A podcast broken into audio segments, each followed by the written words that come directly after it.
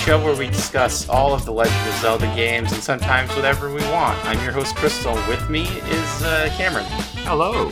And then, all the way, returning finally since uh, bonus episode four, uh, Everybody Loves Everybody Loves Raymond, it's Luke. Oh, I miss Everybody Loves Everybody Loves Raymond. That was a great time. I'm glad Yeah, somebody do another misses one of it. those. Sorry, that was Sorry, episode what- seven. Yeah, man, there was a there was a gut reaction to me that was like, Crystal, we need to go through and just make Everybody Loves Everybody Loves Raymond. And then I realized I would be out of things to say about Everybody Loves Raymond by about episode two. Yeah, we I- can do. I I bet we could probably do five to seven episodes of Everybody Loves Raymond before we're done. yeah, I was thinking that you could do five or seven episodes per episode. Well, yeah, that's the other way to go, right? Just really dig in and just lose our minds. Yeah, just treat it like MCU Complete Me, only each block of content, so to speak, is Everybody Loves Raymond. Right, treat it like just do um, what's that podcast? The Star Wars Minute, but with Everybody Loves Raymond. They it has 210 episodes, so we're not going to do that. I vetoed Nope. that one. you, you could bring it down to a nice, clean 30 episodes if you do seven at a time. I think if it would be gonna a do it, season you'd have at to, that time to at, at most. We'd have to binge each season and yeah, do an episode per season. Oh, that would And I don't want to watch that much Raymond. So you pick nine random episodes, one per season. I mean, 210 times 22, that is 4,600 minutes divided by 60 is 77 hours. Yeah. No. Come on, coward. I'm already watching every goddamn Marvel movie. Oh, yeah, y'all have got a real busy recording schedule lately. How did the best Marvel movie go for you? It was uh, not the best, actually. Oh, good. It one was, might uh, argue that it's oh, the worst. Yeah, it was uh, in contention for the worst. I'm very glad to hear it. It's not a good film. I'm looking forward to hearing that episode. What a fucking movie that was. Terrible movie. Oh, I a- as soon as I heard you talking about in the um in the oh shit, what was the name of it? The one before Endgame, uh, Infinity Uh, War episode where it's like, yo, yeah. oh well, Gamora's death won't mean anything. They'll just bring her back. I was just sitting back going, oh, this motherfucker right here, this is going to be the one. Uh, you know, and here's the problem. The problem, one problem. Well, here's the problem with the thing you just said. is that the the status quo they set up for Gamora could be interesting to explore if they had like good writers, you know? If that happened in a story that was good, I would think it was an interesting turn. Well, you know, at least they killed Scarlett Johansson. Hey, but at least they're finally making a movie out of her character now that she's dead. Do you remember that beloved Twitter post, guy who likes Spider Man Homecoming? This could be really good if they do it right. I don't actually. Uh, The Just project we are going upon today is to create a Super Mario timeline. Every Super Mario game that we care to rank in chronological order. Okay. Right, so what happened was Cameron lost a bet to me. Oh, please do describe this bet for the listeners.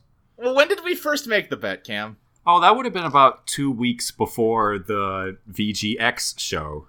Right, they the video game awards, uh the yearly celebration of um video game corporations uh posted their nominees for best game and among them was The Last of Us Part 2. And we were kind of talking back and forth, mostly making fun of their nominations and I was I just sort of said offhand, yeah, I don't know. Last of Us is going to take it away in like a heartbeat. Like no other game even has a chance. And you told me you thought maybe a different game might win. So I bet you I, we established a uh, a wager wherein if The Last of Us Part 2 won, I won. If any other game won, you won. Uh huh. Um and uh, yeah, you bet on gamers having good taste and predictably you lost. Well, it's more like I bet on the press having good taste, but yeah, similarly, predictably, I done fouled that one up. Yeah. The press that's made up of 40 year old men Uh huh. Right. Who who have thought all they would just- against The Last of Us too.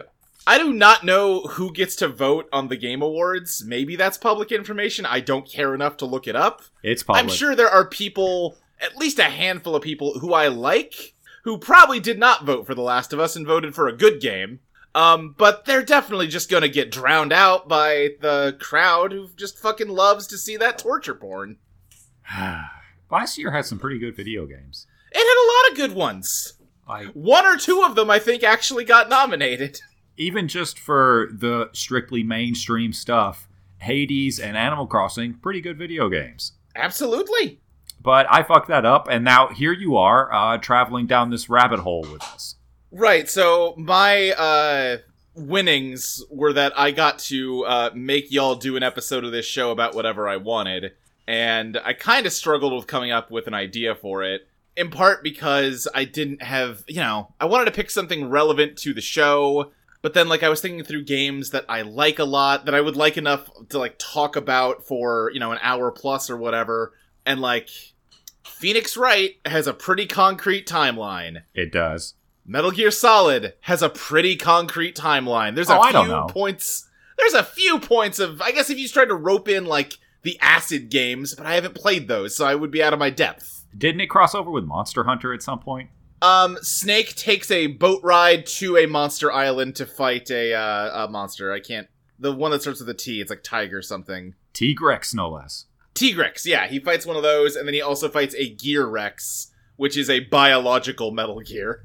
That's horrible. There's Yeah, also it an sucks real Assassin's Creed bad. crossover. Which puts it on the same timeline as Metal Gear, uh, sorry, as Final Fantasy 15. Mm. Oh, that's true. Yes, because there's the Assassin Festival in Final Fantasy 15. Right. Which also mean both Metal Gear and Final Fantasy both have cup noodle in them, so it only makes sense. Yeah. I have posted a picture of Gear Rex into the chat. Oh yeah, that's, a great creature. That's a Yeah. monster hunter for sure. Uh huh. Yeah, it has a biological railgun. I like that. I wish it had like a little bulb to represent the bulb. yeah. Oh, the like radome. Yeah. Yeah. And it also is missing the laser dick that Metal Gear Rex has. Yeah, you, it's not really the same without that particular artist just loves to have dicks on their robots. Yeah, yeah. But I mean, you know, it suggests the shape of Metal Gear Rex. It does. Uh, yeah. So anyway, yeah, like Metal Gear would be fun, but also, again, it's it's not really, you know, there's not a ton of room for debate there. Uh, and then I just decided that it would be funny to make us treat the story of the Mario games uh, as seriously as y'all treat Zelda games. I I have good and bad news for you, and they're the same Yeah. news. Yeah. Um, we already do that with Mario games. oh shit! Fuck. Well, ah, that teaches me for not listening to this show more. Here's welcome to the deep end, Luke. I hope that you came in with an idea of what you want to say. Uh, not really. I kind of thought we were all just going to be starting from scratch. I'm I'm ready to hear, you know, the work that's already been done though. Oh, we haven't really done any work. It's just that we all have concrete ideas of how we think Mario works. They're not all the same. Yeah, I, I definitely have some ideas. So here's, I mean, my gut is that the first thing we need to talk about is the whole Miyamoto saying that like, oh, they're just like Popeye characters and like it's all just like plays and like that's why Bowser is sometimes a bad guy and sometimes he goes golf carting with them because it's like ah, they're you know you don't you can't really consider them all part of the same story. That's not how Mario works. I think my personal opinion is that in the interest of what we're doing here, we have to throw that in the garbage and try to work out a sensible timeline here oh, that Oh, really? reconciles all of them. Yeah, because even if that's true, that just creates an extra layer of fiction. Within the fiction of Mario, the fiction that the actor Mario is playing still has its timeline. Right. Right. Well, I don't know if I necessarily agree with that, but that's part of what we're here to talk about. Yeah. Here, here's something that I think will affect how we start off, which is it Okay. is my opinion that Dr. Mario is Mario's father. Uh, that's always what I've thought too. High five. High five! Okay, I got to hear what you two came to, how you came to this conclusion. Uh oh. Well, Crystal, do you want to do your justification first? I think because it's it's the best way to reconcile the whole Cranky Kong thing. Mm-hmm. Because Oh, Cranky okay, Kong is the original Donkey Kong, and he fought Jumpman Mario. Okay, you're going that angle. I see. Yes, Jumpman Mario was the hero of Donkey Kong, and he was also part of like Wrecking Crew and Golf, and the one where Mario fights in Vietnam. And then after that, he went to medical school and became Dr. Mario, and he set his sons up with a plumbing business. Okay, okay. I can definitely see the logic there. I, I don't dislike where you're coming from. My feeling on it was always just Mario already has a lot of jobs, and I don't. He's not that old. I don't know if you can really reconcile the idea that he went to medical school on top of everything else. I, th- I think Dr. Mario must be a distinct person from him. And based on Super Smash Brothers, where he's a little slower and doesn't jump quite as high, that to me maybe suggests he's a little older, which might suggest that he is Mario's father. That's true. Mario Mario is canonically 25 years old. That's true, yes. He's been 25 years old since 1985. Yeah. I mean, let me ask you this though, because that is something that is not stated in any game. That's more Miyamoto Word of God stuff. Do we go Death of the Author with that and disregard that, or do we take that as uh, you know take hold of that? We'll see if we have to. Okay, okay. I, yeah, I've yeah. I've never leaned into the idea of taking text from outside the game as an authoritative source. I generally agree with you on that. Now I, I, will say though, I have seen photoshops. You take Mario's mustache away, he does look about twenty five. yeah, he's he's missing those uh, folds running from the nose to the lips. That is like the first sign of aging. He has serious baby face. Yeah, yeah. See, so Crystal, I, I do like how you're squaring everything away uh, with like Donkey Kong and stuff. My thinking had always been just that, you know, yes, he's called Jumpman, but eh, that's Mario. He's in a construction site. He does all that stuff. Then he gets fired because uh, Gorilla happened and a whole bunch of shit went down. Um, and gets hired at his brother Luigi's plumbing service, and that's how we get into Mario Bros. I, I before we go any further with this, circling just for a second back to Dr. Yeah. Mario as Mario's dad. Yeah. How do you two reconcile this with Dr. Mario World? Ooh, I am not super familiar with Dr. Mario World. Uh, Crystal, what do you think? Uh, hold on, I'm looking up Dr. Mario World. That's like the mobile, like free to play Dr. Mario, where you can play as like a like the Dr. Sona of every character. Yes, just so. There's Dr. Luigi, there's Dr. Bowser, there's Dr. Dry Bowser, there's Dr. Isn't there a Rose- Dr. Babies? There's Dr. Yeah, there's- Babies, yes. there There's are also Dr. Dr. Luma, who's a star baby. Hmm. So my gut instinct here is that Dr. Mario World is not a discrete event in itself, but is rather a reimagining of stories we have already heard. Now, hold Um, on. Yeah, you're, okay, you're going it. to give this selective idea of what is or is not strictly canonical only when dealing with the mobile games. That doesn't seem right. Well, what I would say is that the the hard, in undeniable canon would be the the mainline platform games, and then we would need to figure out a way to work everything else in. I think you would start like start by incorporating RPGs or like spin-off uh, platformers. Then you would edge out into sports games and so on. And I think a spin-off of a puzzle game spin-off is far enough out that there is if we want to try to reconcile it, I am open to it, but I think that is so far away from the core uh nucleus of what Mario is that there is space to take it as a, a more subjective thing. Yeah, I agree. We should start with the mainline Super Mario platformers. Yeah.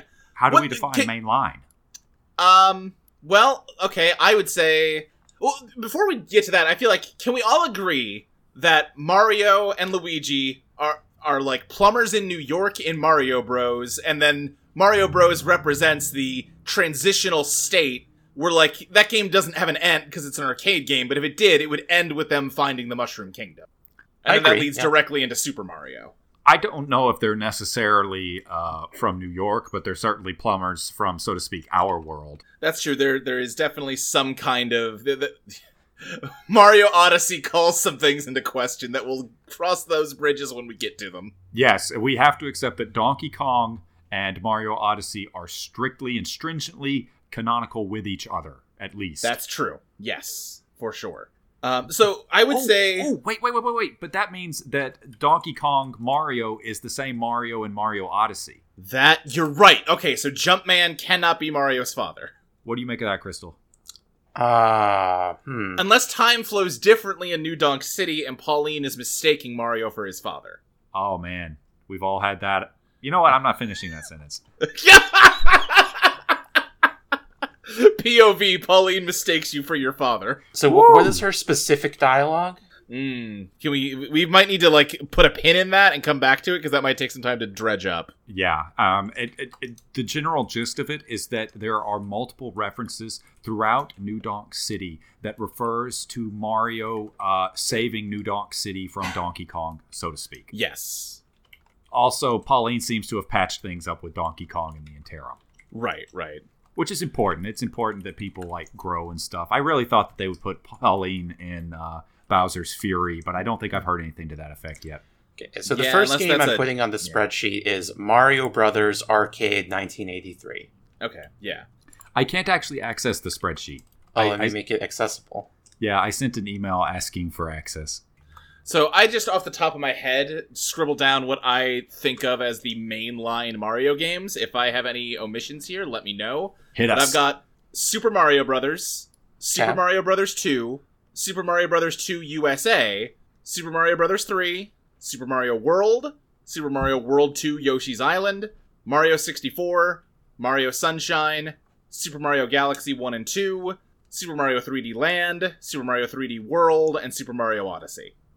The one I would add to that is BS Super Mario USA, the sequel to Super Mario USA.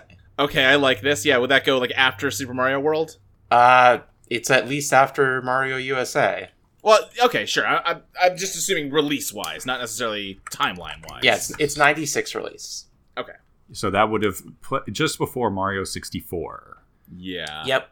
Now, in this case, I think we could we could argue that the earliest game in the timeline is most likely Super Mario World 2 Yoshi's Island. Yeah, if you wanted to like expand more, um, you know, Yoshi's story would probably go before that even. But I agree with you that Mario, from those games I just listed off, Yoshi's Island probably goes first. Yeah. Uh, I, I would say let's work out the adult timeline. I will put Yoshi's Island first, though. Yeah. Okay. Because yeah, once we start roping in RPGs, we'll have to answer some partners in time questions that I'm not ready to answer yet. I think we're ready. we will be, at least. Yeah, absolutely. We'll get there. Now, I do want to lay out before we get into it that I don't think that Smash Brothers is canonical to anything. Yeah, no, well, They're yeah, trophies. because it's just a kid playing with toys. It's just a kid playing with toys. Yeah. It is also us as enormous children playing with toys that is the video game, canonically in and of itself. right. There's like four or five different Nintendo series that are canonically video games within their own fiction, and they always make for weird conversations about canonicity. Which ones are you thinking of? Because I can think of we just said Smash, and I'm thinking of Pokemon. What else is on? Pokemon's the big one uh, Yeah. because that universe explicitly came into being in 1996. Which, Right. Like, if you like this Mario stuff is a conversation, but the Pokemon timeline episode would be the real motherfucker. See, that'd be Uh, a mother. I I don't know because I feel like you and me, we pretty much know the Pokemon timeline. do uh, well maybe I but like there's also stuff going on with all the remakes that call like there's alternate. That's true. There's like shit. parallel universes and stuff. and like the idea of parallel universes it also brings up the possibility that each copy of the game for later entries is its own parallel universe Right, right. Sort of like dark souls anyway Yeah. uh, Yeah. Pokemon is the Dark Souls of Pokemon. animal crossing is explicitly a video game that contains other video games Right. which uh all right and i'm pretty sure that mario kart is canonically video games Okay. Okay. there, there's a few of them. Nintendo doesn't pretend that they're making anything except for toys most of the time. It's just Zelda Right. where they really try to pretend something else. Yeah. Yeah. Would Alright, you so say got- that the sequel to Mario Brothers is Super Mario Brothers? I would say that. Yes. I, I think they basically lead from one to the other. I think you fight all those crabs in that sewer. And then immediately meet Princess Peach before she gets kidnapped. Or yeah, I guess you meet a Toad. She's already being kidnapped. And Donkey Kong would predate Mario Brothers on this timeline. Yes. Yeah, I, we would definitely put it before Mario Bros. I think we have some competing theories about how far back it goes, Right. but it's definitely before Mario Bros. Like yeah, so we'll work far, I out think we're basically Jumpman's releasing timeline later. Yeah. Because if that is Mario's father, then it could well come before Yoshi's Island. Indeed. That's true. God. So, how do we feel about Super Mario Bros. 2? By which I mean the, the Japanese game, the Lost Levels here in the US of A. It's a very soft canon because it's just like a Yeah. retelling of it. It's canon to me in terms of how I view the series, but I don't view the series in the way that we're talking about here. So it's like sure, but yeah, I think that it's a it's it's a it's a gaiden, so to speak. You're saying Uh, it is a like narratively, it is a remake of Super Mario. You are not. Uh, you reject the idea that Bowser simply kidnapped Princess Toadstool a second time and got and Mario went and got her again. Yes. Yes, the the uh, Super Mario Brothers 2 Japanese booklet says it's set in a parallel world. Oh, fuck. okay, so, if I want to make a parallel second universes column going. here, actually, Yeah, timeline two. That's Super Mario Brothers: The Last Level, Famicom Disk System, 1986. It took Alright. them. It took them all all the way till like the N64 to start doing branching timelines for Zelda. They got this going immediately on Mario. All right, so then we would say Mario 2 USA is like comes at least after Super Mario Bros, if not after both of these, right? Are we going to argue that uh, Super Mario Land is not mainline? Uh, I forgot about Super Mario Land. I think that's one we should probably include. That is mainline. Where does that go though? Yeah. I mean, release order for me to start. Yeah, to start, we can as we dig in, we can maybe find justifications otherwise. But I would say Mario saves Toadstool from Bowser, and then she says, "Hey, great, good job. There's this other motherfucker, Tatanga, though. You really got to go deal with him and save like my bud Daisy." Mario Brothers 2 is a dream, so that can happen at a lot of different points. Yeah, yeah, it could. I want to say that provisionally we can put it down as between Mario Brothers and Mario Brothers 3. Just provisionally. Yeah, I well, here's what I would say though. Super Mario 2 is a dream and it features Bob-ombs and Shy Guys and some other stuff. I think it has to come after Mario has encountered each of those things in real life. Now, the Shy Guys might be him subconsciously remembering his time as an infant. Are Bob-ombs in Yoshi's Island? I don't think so. I don't think they are either. So I think it has to come at least after Mario 3 so that he knows what Bob-ombs are to dream about them. Unless we're considering the possibility that it's some kind of prophetic dream. It's not just a prophetic dream, though. It's actually like um, Wart's in that dream, right? Yeah. That dream canonically is linked through Wart to the reality of the windfish in Link's Awakening. So he's seeing Yes. into a world that exists without his ability to shape it. Right, right. So Bob-ombs could just be in there. Yeah, I guess that's possible. Also, Kirby's there Right, yes, of course. Obviously. because it's a dreamland. Yeah. Hmm. I'm fine with putting uh, Mario 2 USA right after Super Mario uh, for the time being, but I, I feel like there's more ground here. I kind of just want to see if we can build a foundation before we start Yeah. really. Yeah. Now, does he have that dream in both timelines? He could have the dream in either timeline. Maybe he's Yeah. dreaming of the other timeline. Even. Yeah, So I, are you I would saying say Go ahead. because Mario Brothers and Mario Brothers 2 are parallel, they, they just like share the slot. It's not a split in timeline per se. It's like how Castlevania has a million versions of Castlevania 1. Okay, okay. Yeah, I, I'm, I accept that for the time being at the very least. Yeah, all right. So I would say, you know, we did already talk about the idea that we kind of, you know, need to disregard the idea of like stage shows or whatever. But Mario 3 takes that idea and really runs with it in that the level geometry is visibly like uh props and stage setting and like a, a curtain rises at the start of that game. Is that one a play Yes. in fiction? Also, yes. Okay. Then who wrote the play, do we think? Um, well, I mean, there's a writing team behind Mario that does all this, but we don't know who they are. Maybe in the early days. introduction of the Koopa Kids. Right. Yeah. See, that's what I'm saying. As far as I can remember, that's the only one that has like diegetic theater material in it in a Um, way that I guess uh, Mario 2 USA does too, but that one's a dream. well, Super Mario 64 is also a documentary. That's true, but it is portraying real events. It- yeah, like you said, it's a documentary. But then maybe maybe it's not real events either. It's just like a found footage story. Yeah, Found footage feel- stories way before that was a thing. yeah, yeah. I would almost, I, I'd be inclined to say it's a documentary because, like, I, I feel like we need to find some some in universe evidence that that was a, a work of fiction that Lakitu was producing, as opposed to because he introduces himself almost like a newscaster at the start of that game. He's like, "Ah, I'm Lakitu here live at Peach's Castle. Mario's here." And That reminds me a lot of the Victorian era fantasy writers who, or any kind of dramatic writers That's who always start off with like, and this is a true story that happened to me, and here is the proof that it happened to me, and now I will begin the story. Yeah, there's definitely a writing convention there. Um, I guess we don't know if that writing convention exists in the Mushroom Kingdom, though. I think it's likely that there are things before Mario 3, but I think it comes after 2. I think that is good for now, yeah.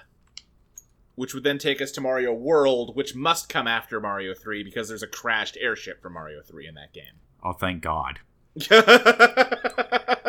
It's good to have something simple. yeah. Which calls into question that means that either Mario 3 is a play based upon real events, or Mario World is also fictional in the world of Mario. Uh huh. And Which I, ah, Mhm. as of this point, I could see an argument either way.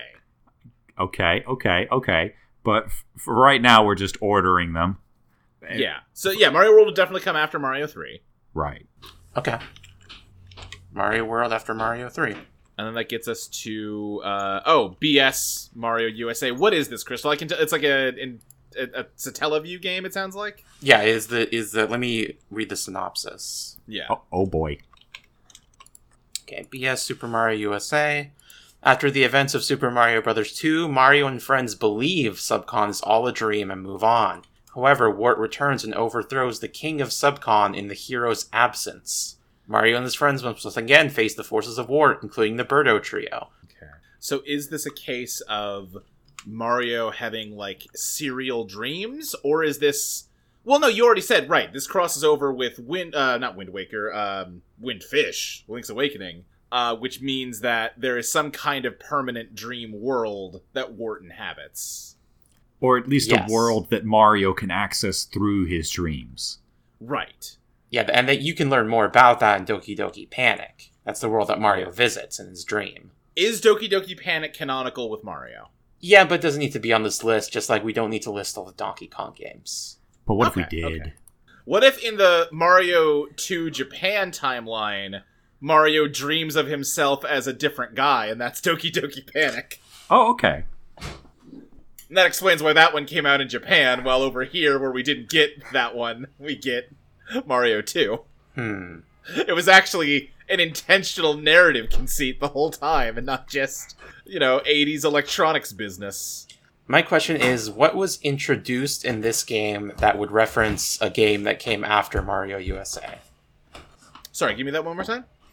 Uh, what would what is in BS Super Mario USA that it took from other games that came after the first one? Oh, I see what you're saying. Um, I don't know because I have not played it or heard of it until uh, several minutes ago. I gotta get a towel to put up or something. Um, yeah, it, it, is it just like a remix of uh, Mario 2? Yeah, it's different levels, same gameplay. The cutscenes depict Mario and Luigi wearing their shirts and overalls in their original color scheme, despite that they've been swapped since 1988. So I think this happens early. Yeah, but it's got to happen after Mario USA, so I, I would be fine with it being directly after that before Mario 3. Yeah, I'll put it right there. Okay. Okay, so Super Mario World, and what comes after that? So after Mario World, we've already got Yoshi's Island on here, so I think that pushes us up to Mario 64 time. Which I do feel like the the dialogue in Mario 64 definitely implies that there is already some history between like Bowser and Mario at that point. Yeah. He's like, "Ah, Mario, you're not gonna get me this time. I took over the castle." Ah. Hmm. And this is around that's this is when Toadstool starts going by Peach. Yeah. Yes. This this is when she starts rebranding. So I think any game where she goes by Peach would probably be set after this. Very likely. Yeah, definitely. Yeah. Do you think it's a case of just she has gotten to know Mario better over the years and now she's comfortable being on a first name basis with him? Yeah, she's no longer uh, Toadstool Hime. She is now just Right. Peach. Right. Okay. That's after Worlds. Yeah, I, I think I'm comfortable saying yeah. Well, Yoshi's in that, so it's got to be after World. That Yoshi's make in it? In the Yeah, DS you, version. Yoshi's like on the roof of the castle. You have to like get all the stars to unlock a cannon. Oh, when you yeah, talk yeah. I'm about to say, Crystal, you didn't know this? I didn't know it. I'm not good at Mario games. 25 years. Are you even 25? Yeah. Okay. Um. So Mario takes. What about Mario Land? Well, Super Right, Mario, Mario. Land was from 1989, right. and Super Mario Land 2, The Six Golden Coins, was from 1992, which Yes. would make, I don't know. I'm trying to think of what. Yeah, I mean, to Tatanga shows up as like a single boss in uh, Mario Land 2, which definitely suggests to me that is set after Mario Land 1 because it's like he's been you know dethroned and now he's just some schmuck working for Wario. Right. Um, because but I- Wario's in Mario Land 2, and Right, he's he's, also in 64 DS. Yeah, which I think must be the same parallel timeline as Mario 2 Japan, right? Right, yeah. That makes sense to me. So I think Mario lands right after each other, but before Mario 64. Yeah, and I think you could probably make a case for putting it anywhere in there. I'm saying I'm maybe s- after Mario 3, Bowser took a break and Mario went to other places. Yeah, that makes sense to me. Or well, so in Mario World, it's like Bowser crashed on Dinosaur Island, I think, but he has Mhm. Peach with him. I'm looking at Mario World to see if we have any story information for it from like the instruction manual. Mario Probably not a lot. Probably not a lot, but we might get one or two sentences that maybe give us some clues, you know. Let's see here. Uh, ba ba ba. After saving the Mushroom Kingdom from Bowser and the rest of the Koopas in Mario 3, Mario and Luigi needed to recuperate from their adventures. Together, they agreed that the best place to vacation was a magical place called Dinosaur Land. So this already, yeah, we, it locks into what we've already said that it takes place right after Mario 3. But while Mario and Luigi reclined on the beach for a relaxing nap, Princess Toadstool disappeared, apparently seized by evil forces. After searching for hours for their missing friend, Mario and Luigi came upon an enormous egg in the forest. Suddenly, the egg hatched, hatched and out popped a young dinosaur named Yoshi, who proceeded to tell Mario and Luigi a sad tale of how his dinosaur pals were sealed in similar eggs by a group of monstrous turtles. Monstrous turtles! exclaimed Luigi. Bowser and his bunch have returned. Mario slowly nodded his head in agreement and, along with Yo- Luigi and Yoshi, set off across Dinosaur Land to find the princess to free Yoshi's friends. As they began their journey, Yoshi handed Mario a beautiful cape. This may help you. Some say it has magical powers. Uh, with a little luck and help from a magic cape, our hardy crew can defeat the seven worlds of Bowser's crazy Koopa critters. So, okay, yeah, it takes place right after Mario 3. I guess immediately after getting his ass kicked in Mario 3, Bowser colonizes Dinosaur Land. Uh, and the crashed airship is just sort of like maybe that's how he discovered it. hmm And This- then they, they just coincidentally decide to vacation there and get kidnapped. Yeah, this making sense. Okay. So yeah, three and world go hand in hand next to each other. Um, and that yeah, I think land. I think Mario Land has to go either after Mario World or Mario One. Those those are kind of the two choices. That makes sense to me. Yeah. Okay. Then I think we're looking good so far. Um, if we're going back to that list of like mainline Mario games, the next one up is Mario Sunshine, which would have to. trying to think here. Well, it's the first introduction of Bowser Jr. Right. That's that's what I'm thinking. It's kind of the one big clue about when it might be. And, also the fact that it came out in 2002 because most of these are just i think that there's a certain point either around super mario sunshine or super mario galaxy where they treat the backstory of the mario conflict as just having always been It's sort of an amorphous history Yeah, yeah, yeah. we're kind of getting near the beginning of that Yeah, the main thing that's jumping out to me for Bowser Jr. is that Peach is confused, but not um, completely dismissive of the idea that Bowser Jr. is her son, which suggests to me that it must take place sometime after her and Bowser have spent a significant amount of time together. Probably not the first time, because to me, the the plot of the story in Sunshine implies that she has had sex with Bowser. Because otherwise, she would just be like, "What? I'm not your mom. What?" But she's like, "Mo- "Mom? Oh, i have an answer for this but the short of it is they're married yeah. I, I, I'm totally willing to buy that. My, And- I mean, if in we're the getting into this side of it, married yeah, sure. Uh, if we're getting into this side of it, my interpretation would be that Mario, Bowser, and Peach are a thruple, and it, you know, they get in, they just kind of like kidnap play. oh see Yeah, that just actually, like uh, Zelda. and Zelda, Link. Zelda, Link, and Ganon in the uh, and the Zelda cartoon. You should listen to that Uh-huh. episode, Luke. It's a Okay. it's a it's a fucking journey. I'll have to give it a listen. We we come pretty organically to the conclusion that this is all just one large sex game. Yeah. So after Super Mario World, maybe Bowser chills the fuck out a little bit, and that's why Mario goes off to have his Sarasaland adventures.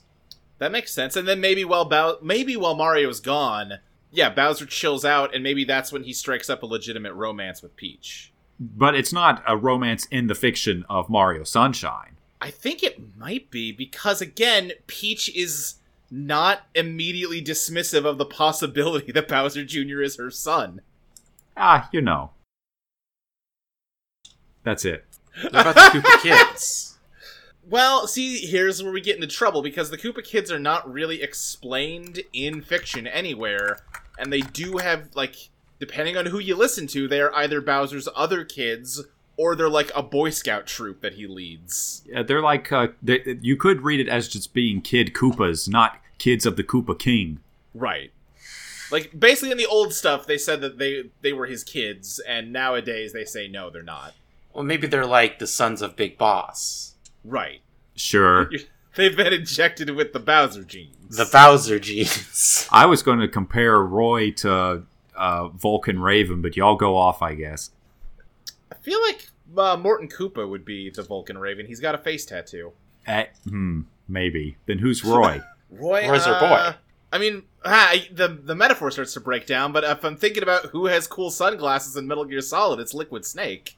uh, you know what? He's basically a clone of Bowser in the first place, so that does make sense. Right. So okay. So Bowser is Big Boss. uh, is Big Boss. Roy Koopa is Liquid Snake.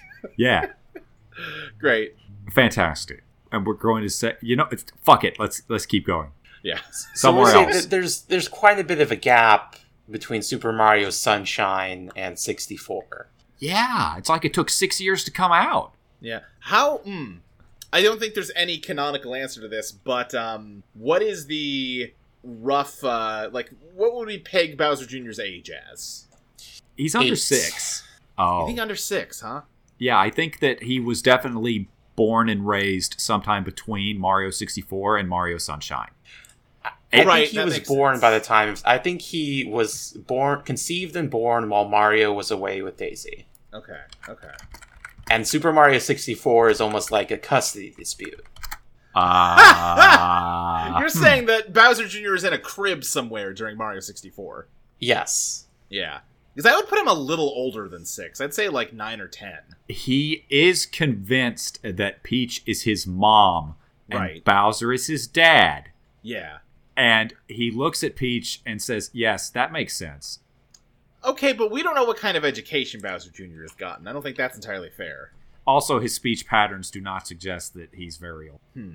Yeah, I, I'd still. I, I feel like eight or nine is right for him. Okay, I'll I'll back off on this and say he's a shit kid, Yeah, and he's in the shit kid age range. sure. Yes, I will give you that.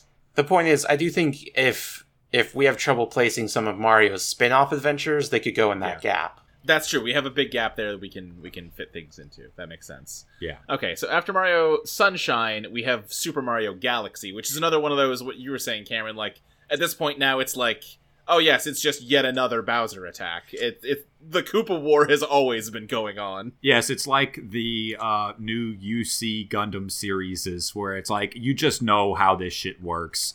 It's Yeah. fine. Don't worry about it. Now, Well- as much as we talked about kidnap play a moment ago, this one almost strikes me as a point against that because Bowser has a plan beyond just kidnapping Peach. He wants to like take control of the universe and remake it in his image. Well, he has For a son now. Right.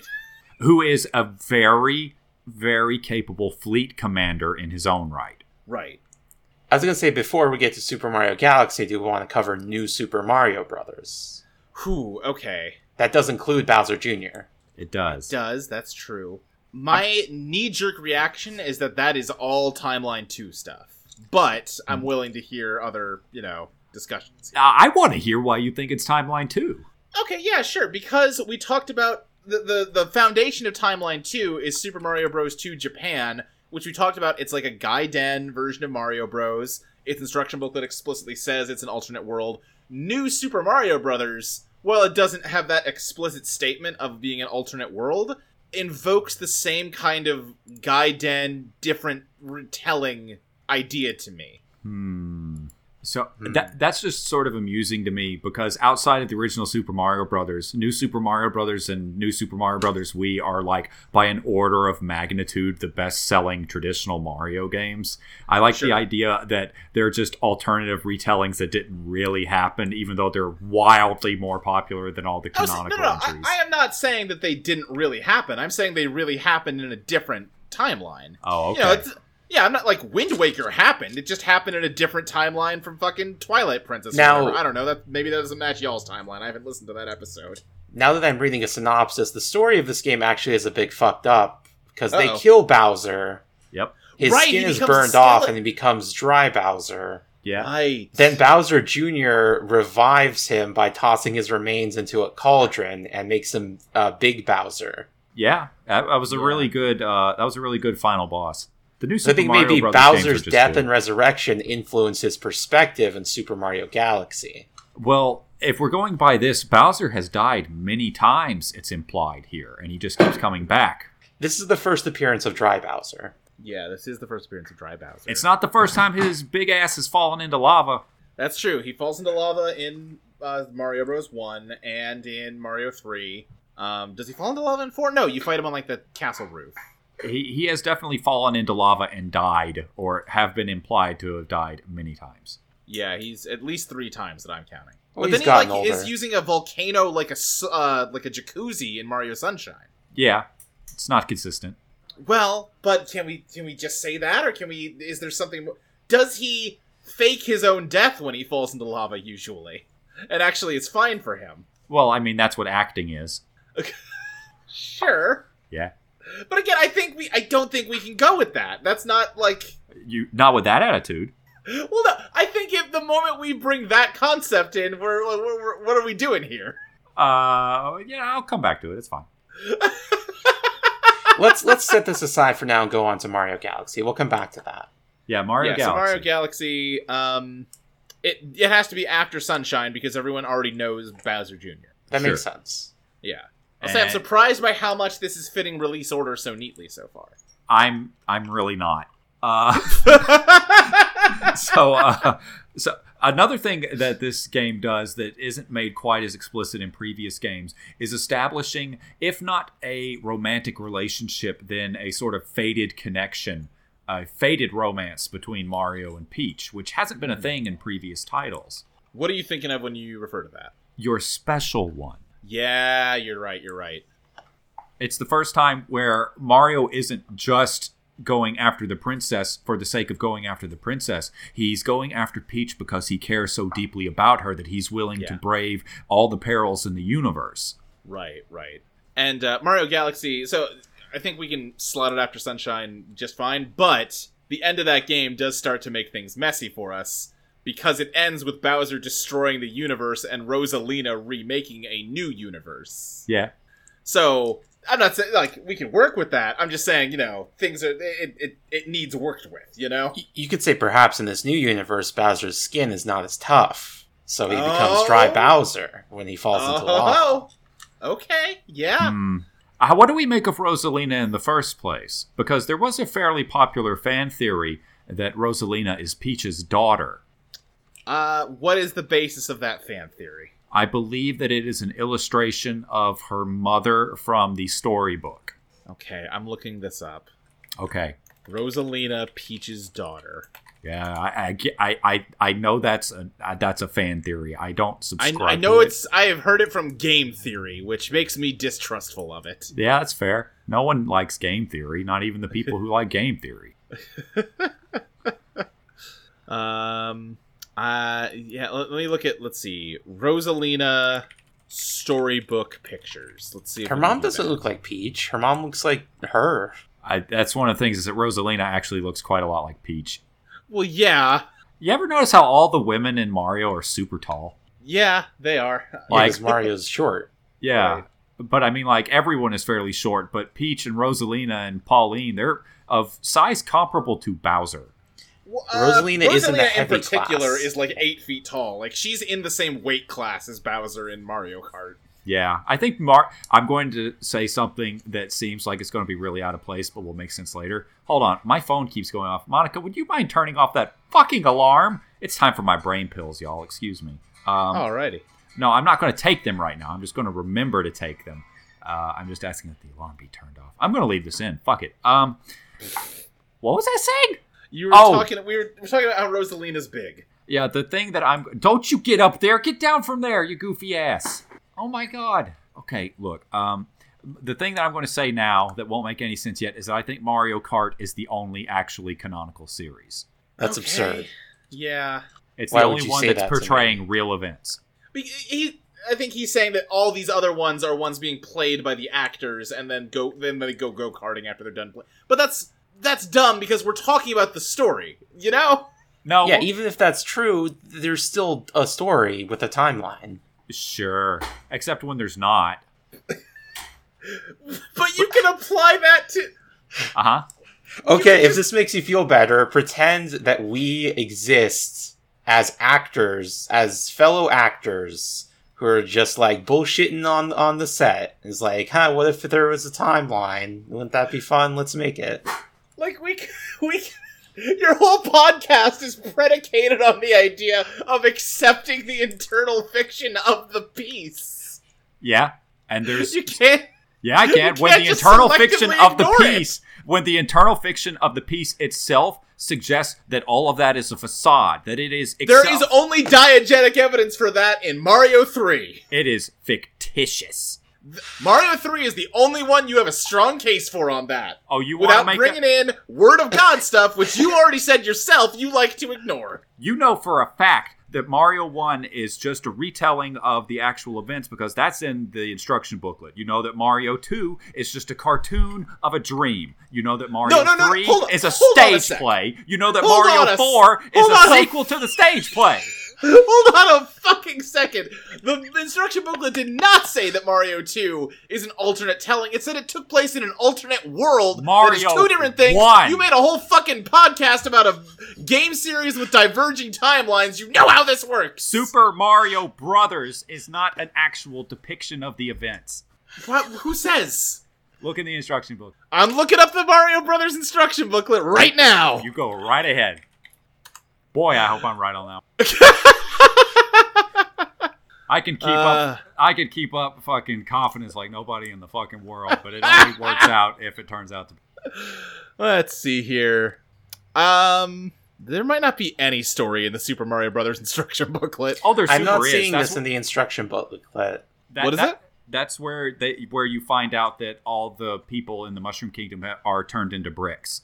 Right, and I definitely have heard that before. I this version of it does not have any kind of story. It's got how to play and like information about like how to jump and like here's every enemy. Oh, yeah, I'm seeing the I'm part about the bricks. I don't see the part that this is a not a depiction of events, but actually a retelling. Okay, let Can me you pull up- link that version of the manual, Crystal? I'm just uh, looking at the wiki. I'll link that. I've got the PDF saved on here. Let me see if I because I, yeah, I, I'm looking at a page called Super Mario Bros. Secret Tricks at the end of the manual, and it suggests doing a bulldozer attack where you kick a shell into multiple enemies. yeah, that sounds good. It's it's very sweet and quaint to me that they had to like explain that when it was new, because like of course they did. I mean, that's a very good technique. Yeah. Yeah, so one day the kingdom of the peaceful mushroom people was invaded by the Koopa, a tribe of turtles famous for their black magic. The quiet, peace loving mushroom people were turned into mere stones, bricks, and even field horsehair plants, and the mushroom kingdom fell into ruin. Yeah, there's nothing in here that it's just a story. It's already portraying it as past events. It says Right. presently. Oh. She is presently in the hands of the great Koopa Turtle King. I'm gonna Yeah. have to check this PDF to The, see the where I got closest that you get fucking here idea. is that it describes, it says Mario, the hero of the story, maybe, hears about the mushroom people's plight.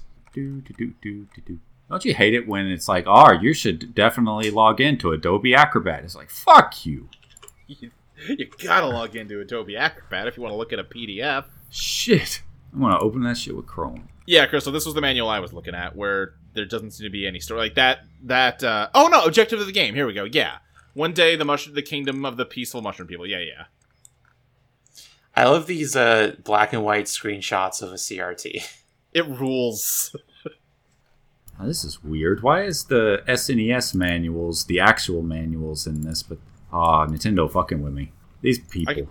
The one Crystal linked is, it has the information we're looking for. I know, but I'm supposed to have these PDFs because I downloaded them from the. Uh, there's a website that they give you to go to when you get the NES Mini or the SNES Mini, and the Ah. the one that you get for the SNES Mini is really cool because it has that whole strategy guide that Earthbound came with. Oh, that's cool. That is actually cool. Okay, the All Stars manual does speak in past tense. Well, Okay. All Stars is explicitly a uh, remake. That's true because they're all like gathered around at the beginning. Yeah, All Stars is another one that is diegetically uh, some kind of. You're really loving the word diegetically today. What do you want from me? It's the right word to use. In the fictionally. I do accept in the fictionally, yes. I like that in the Mario Bros. instruction manual, it's showing what all the buttons do, and up on the D-pad is labeled with just question marks, as though it does something, but we don't know what. Oh shit. Yeah, I, th- I think we can discount the idea that it is uh, All Stars is a retelling. The original is the objective events. Yes, Objective, no less. as objective as anything. All right, keep going. So after All right. the universe is destroyed and recreated, then comes Galaxy Two. Galaxy 2, but that Galaxy 2 takes place in the new galaxy. I think like Galaxy 1 is the end of the alpha timeline. Right, And I guess if you like wanted to say because it's they're just- it's one after another, you could line them up on the same timeline, but they are like time rewinds and the, the plot of Galaxy happens again in Galaxy 2. is it Does the same story? It's very similar. It's like the whole shooting star festival or whatever. It's um I, I forget how Galaxy 2 ends because it's been forever since I played it, but it doesn't end with the universe blowing up again. Oh, Oh. yeah, it is, it is a star festival in both ones. Yeah. Oh, a little Hmm. thing worth mentioning here is that the Super Mario Brothers manual is very explicit that you kill Bowser. Huh. Okay. There are But several we- ways to kill him, but you only get points if you use fireballs. Right, right. It's also worth noting, though, that yeah, that's correct because you do kill him at the end. I guess it's probably just worth tossing in that like it's not really Bowser until the last time. Right. Because when if you shoot him with fireballs, he like turns into a Goomba and then dies. So Galaxy Two. I would happens- say Galaxy One and Galaxy Two happen concurrently in different timelines. Okay. Now, are now do we want to? Is that a third timeline, or does Rosalina create the timeline that like Japanese Mario Two and Mario sixty four DS take place in? So I, I wouldn't say we have any timeline splits. We just have like different versions of the same story. And this one isn't even a split because the universe is destroyed and recreated on top of itself.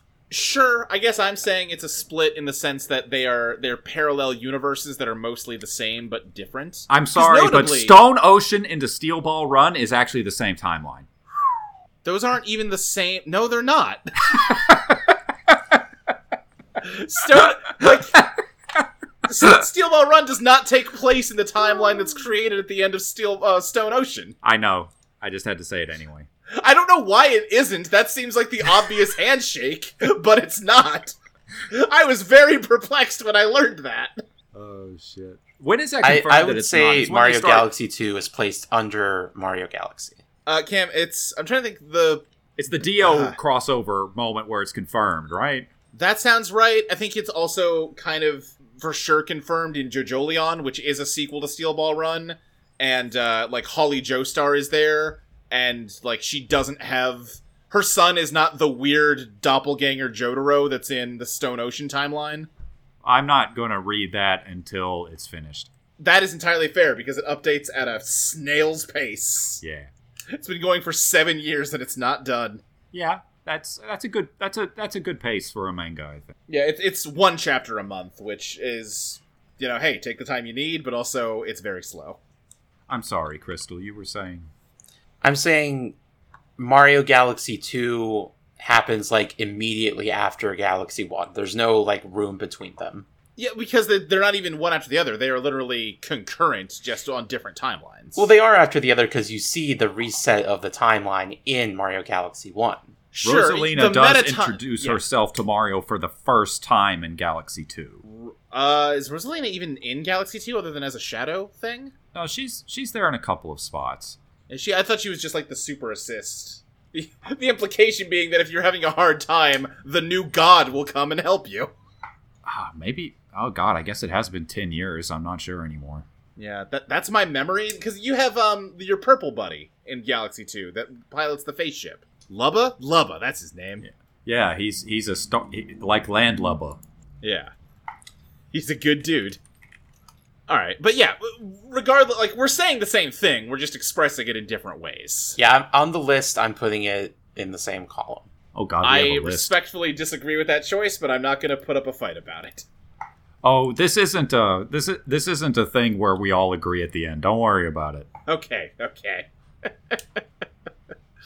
All right, so then after Galaxy 2 on my list, we're up to Mario 3D Land, which is, I think, maybe in a series not known for heavy narrative, might be the most story light game we've touched so far. Dry Because it's literally Bowser's just- in this one. Oh, he is. Okay, that gives us something. And we're sure that we don't want to touch on New Super Mario Brothers Wii. Yeah, should we talk about the new Super Mario Brothers games? Yeah, I think maybe after Galaxy 2, you can put New Super Mario Brothers. And that's the first Okay. appearance of Dry Bowser. Okay. After yeah. his, his in this new universe, his skin's not as good. Hmm. See, what I would see, my argument would be Mario Galaxy 2 creates Timeline 2, and then the timeline of Timeline 2 is Mario 2 Japan, New Super Mario Brothers, New Super Mario Brothers 2, Wii, Wii Ev- U. Everything Mario we haven't 64. placed yet, I- I'm saying the new series goes in Timeline 2. but it's not a strictly new timeline. The In universe you- ended. Right.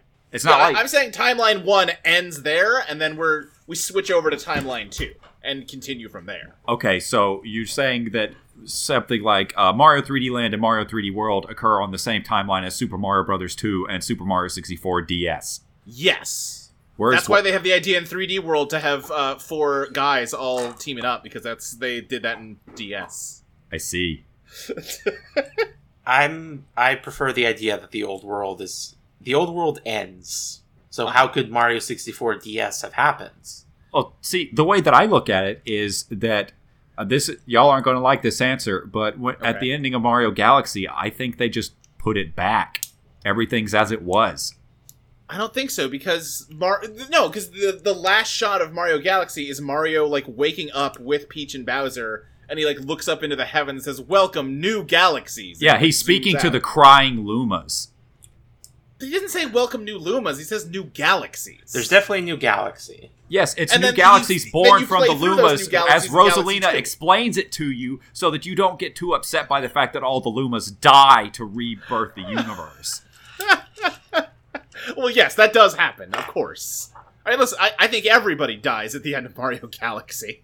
That's that's what I'm saying. Actually, nobody died. All the Lumas are just Right. like stars now. Sure, I, I hear what you're saying. I think everybody other than Rosalina dies. She births the new universe. Mario, s- like, awakens in this new universe, and, like, that's the fucked up thing. I, and maybe supports what you're saying, Cam, because he does have a memory of Galaxy 1 at that point. He knows what happened. The Lumas are much better at using the time stone than Benedict Cumberbatch is. Yeah, uh, listen, I, I, I'm not going to stand here and filibuster. I feel very good about my interpretation of how this goes, but uh, you know, if, if I am outnumbered here, I will I will let it slide. I mean, if you if you're not willing to filibuster, I don't know what this I don't know what the Book of Medora is for you exactly. Well, just listen. We've got a lot more games to get to, and we're already an hour in. I, we, we've covered 30 years of history. yeah. So Mario Brothers Wii is has four guys, Bowser Jr., and it's Peach's birthday. Uh huh.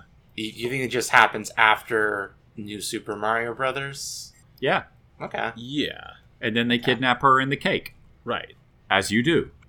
Okay. And then 3D Land. When's that set? Uh, Yeah, thr- again, 3D Land. Yeah, it, it guess it has to be after New Super Mario Brothers, but other than that, I don't know if there's any signifier. It's got to be after three, but we're already way after three. I would say that if for uh, you could still put them in release order. I for for new Super Mario's and new Super Mario Brothers Wii, I'd still say release order makes perfect sense. Oh, sure. For the news, we're saying how do you compare 3D Land to those, though? No, I'm just looking at Crystal's list. Right. Um, the 3D Land, it again, it's not much for story in terms of signifiers of where it exists in relation to the others. Exactly. That makes it tr- tricky. It's it's like big thing is ah the Tanuki. Hold on a second. We have Oh. discussed to use to use Cameron's favorite word uh, that Mario Three is diegetically a stage play.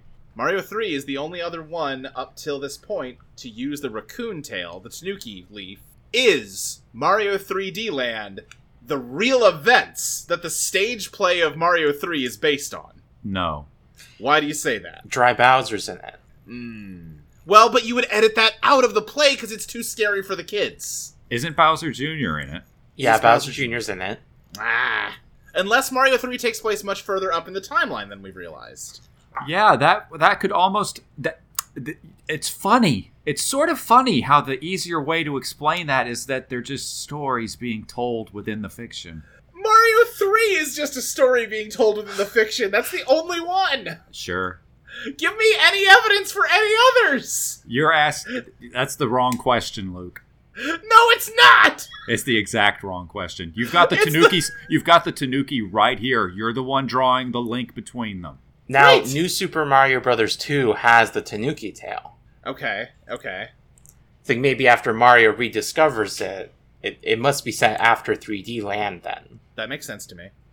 Also, the Tanuki suit comes back several times after this, so any of them could be, according to your theory, the events described by Super Mario Bros. 3. See, I am I am suggesting that 3D Land would be the one because it is like like the Tanuki tail is part of the logo of 3D Land. You know, they are horny for Tanukis in 3D Land. Sure. What do we make of the fact that the plot of Mario Brothers 2 is to make a million dollars? Yeah, I was thinking about that.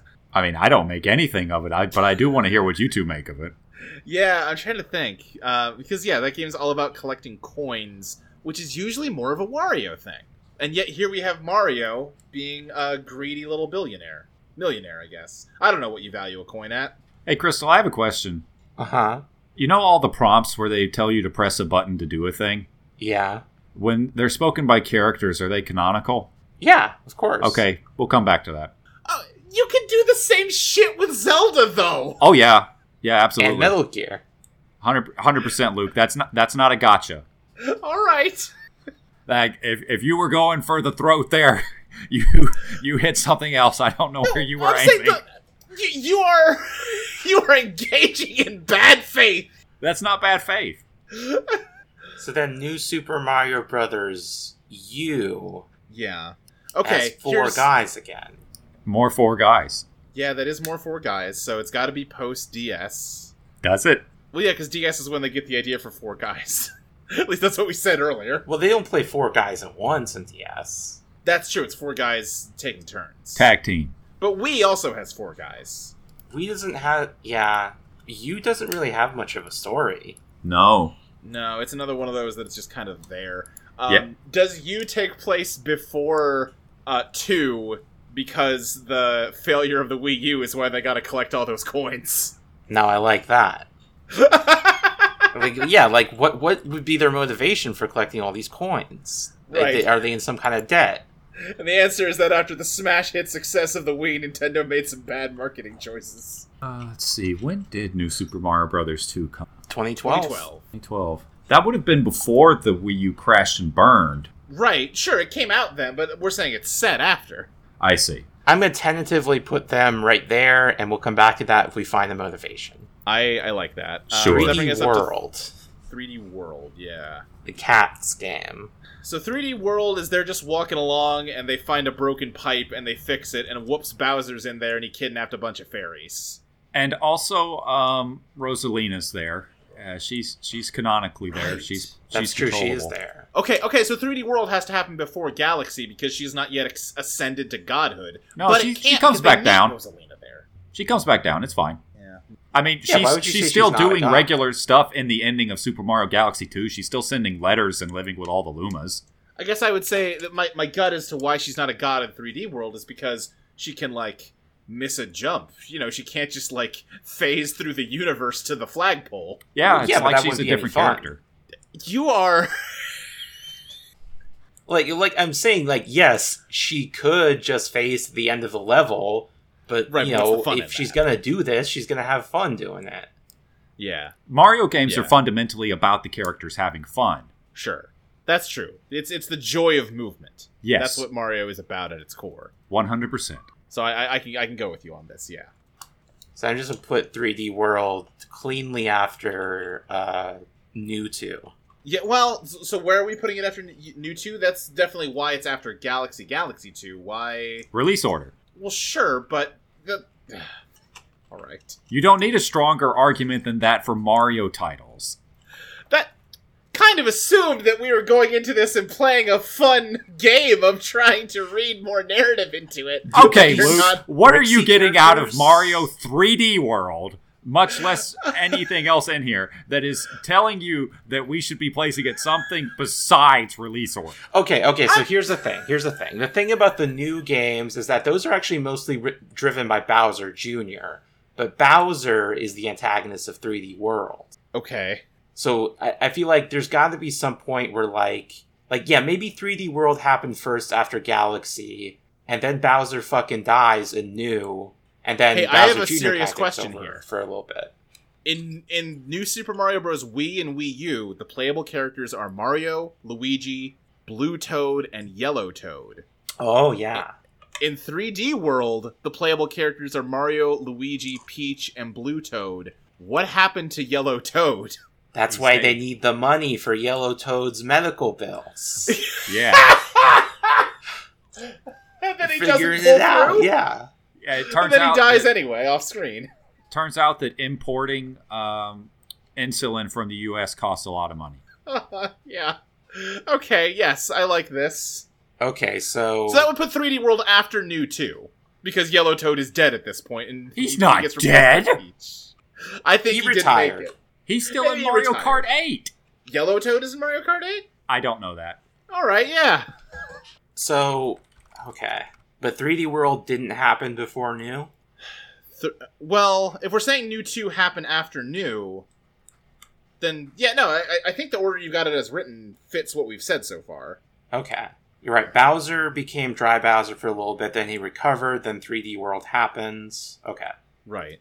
after Yellow Toad died or got grievously injured in Mario Brothers 2, Yes. leading He got to have bumped to off collect too money for many his times. Yes. Yeah, yeah, yeah. Um, so then that brings us to Mario Odyssey. Does it? Are there no, is there so. nothing else between them? Oh, there's Maker. and Oh, Run. Mario Maker, yeah. And How Mario we- Maker 2, uh, yeah, that's after that's after Odyssey. Right? Yeah. Did the first Maker have a plot? I know the second one does. Yeah, that's true. Oh, the second one does have that plot, doesn't? Yeah, the first one does not have anything like that. I forgot the second one had like that framing of like you're rebuilding the castle. Yeah. Okay, how about this one? They were gonna raise the million coins for Yellow Toad's surgery, but Yeah. it turns out he died before they could get the money. but now they have all this money, so like, let's get into construction, just like my daddy used to do in Wrecking Crew. Okay, yeah, that's true. The prestigious pre Doctor Mario. Doctor's not actually his title, it's just his name. It- yeah, his first name is Jumpman. Right. Middle name So is does Mario Maker take place before or after 3D World? Would you say? I'm trying to think what the arguments one way or another would be. Because if we're gonna go with that story, I would think like directly after New Two. yeah, I like that. we know that Mario Maker 2 has to come after 3D World because it's got 3D World in it. Right. Right, that's true. That's true. So it's not just like, even if it's not a story sequel, though it seems like it's also uh, set after on the timeline, it's also something where it's like, even in my bullshit, they're reusing parts of the Mario 3D World set, so it has to come Right. after. Yeah, yeah, yeah. Right, that makes sense. And Mario Maker has U stuff in it, so okay, that works. Um, so Mario Run, Ooh, I forgot about Mario Run. it doesn't have a story. it doesn't even have a little bit of story. Yeah, Oh. I don't know anything about Mario Run. Mario, yeah, Mario Run is uh in fiction made of Mario Maker levels. Yeah, oh yeah, because there's a kingdom builder in it. So this is just a continuation of Mario Maker. It's just the direct sequel to Mario Maker. Okay, Yeah. that makes sense. I Is it the sequel or the prequel? Hmm. Well, is this to their dry run at the idea and then they really figure it out for Mario Maker? Luke, I hate to come back around to this, but I do want to say that Mario Maker is actually one of the reasons that I would suggest that Mario games are within their own canon video games. I Wait, Daisy's in this one. in Mario Run. Yeah, What does I, I that? can. s- what does that yeah. mean? I don't. it's after Mario Land. Damn. Well, Mario Land was a long time ago, so I, I see where you're coming from with that argument, especially Mario Maker Two, because they are literally building that kingdom out or that castle out of Mario levels. Is that how that was are they- working? I thought they were just using the levels to get funds to rebuild the castle. It's been a couple years since I played Mario Maker 2, so I, but isn't it like, oh, we're rebuilding the castle. Oh, Mario, I left my screwdriver at the end of this ice level. Can you go get it for me? And like you go in a door and uh, you're in the ice level. You would know better than me. All I know is that Toadette's trying to keep wages high because she's afraid the Toads will unionize otherwise. Right, and to- some of the toads are actively trying to unionize. Right. Wait, what games is Toadette in? She might be the key here. Oh. She's Um, introduced in Double Dash. Yep. And then uh, she's in Captain Toad Treasure and Tracker. Mario Maker 2. Is she in any other non-sports games? She's, She's in, in the Thousand Year Door. Is she? Okay. I actually I don't remember her being in the Thousand Year Door, but I guess it has been almost twenty fucking years. Also, there's a lot of toads in Mario RPGs. I would totally buy that any old toad you could argue. Oh, there's Toadette right there. You know. I think you're right, Luke, that Run is then a prequel to Maker because she's a mystery mushroom costume in Maker. Okay. Toadette's So she biggest- became friends with the Mario crew in Mario Run. Okay. I would argue that she actually became friends first because she's been one of the hosts of Mario Party since like the GameCube days. Unless we're suggesting that those Mario parties took place in the future of their like relative to their release. Okay, so like there's an end point for the Mario series, and afterward Mario Par- like all the friends just get together. What do we do if Bowser dies forever? How do we reconcile that? Well, it hasn't happened yet. So. That's true. He does keep coming back after we keep murdering him. I mean, New Super Mario Brothers introduces the idea that he can be resurrected from bones, so I don't know if that's really a concern. He dies so fucking hard in 3D World. Uh, how does he die in 3D World? I don't think he explodes into fireworks.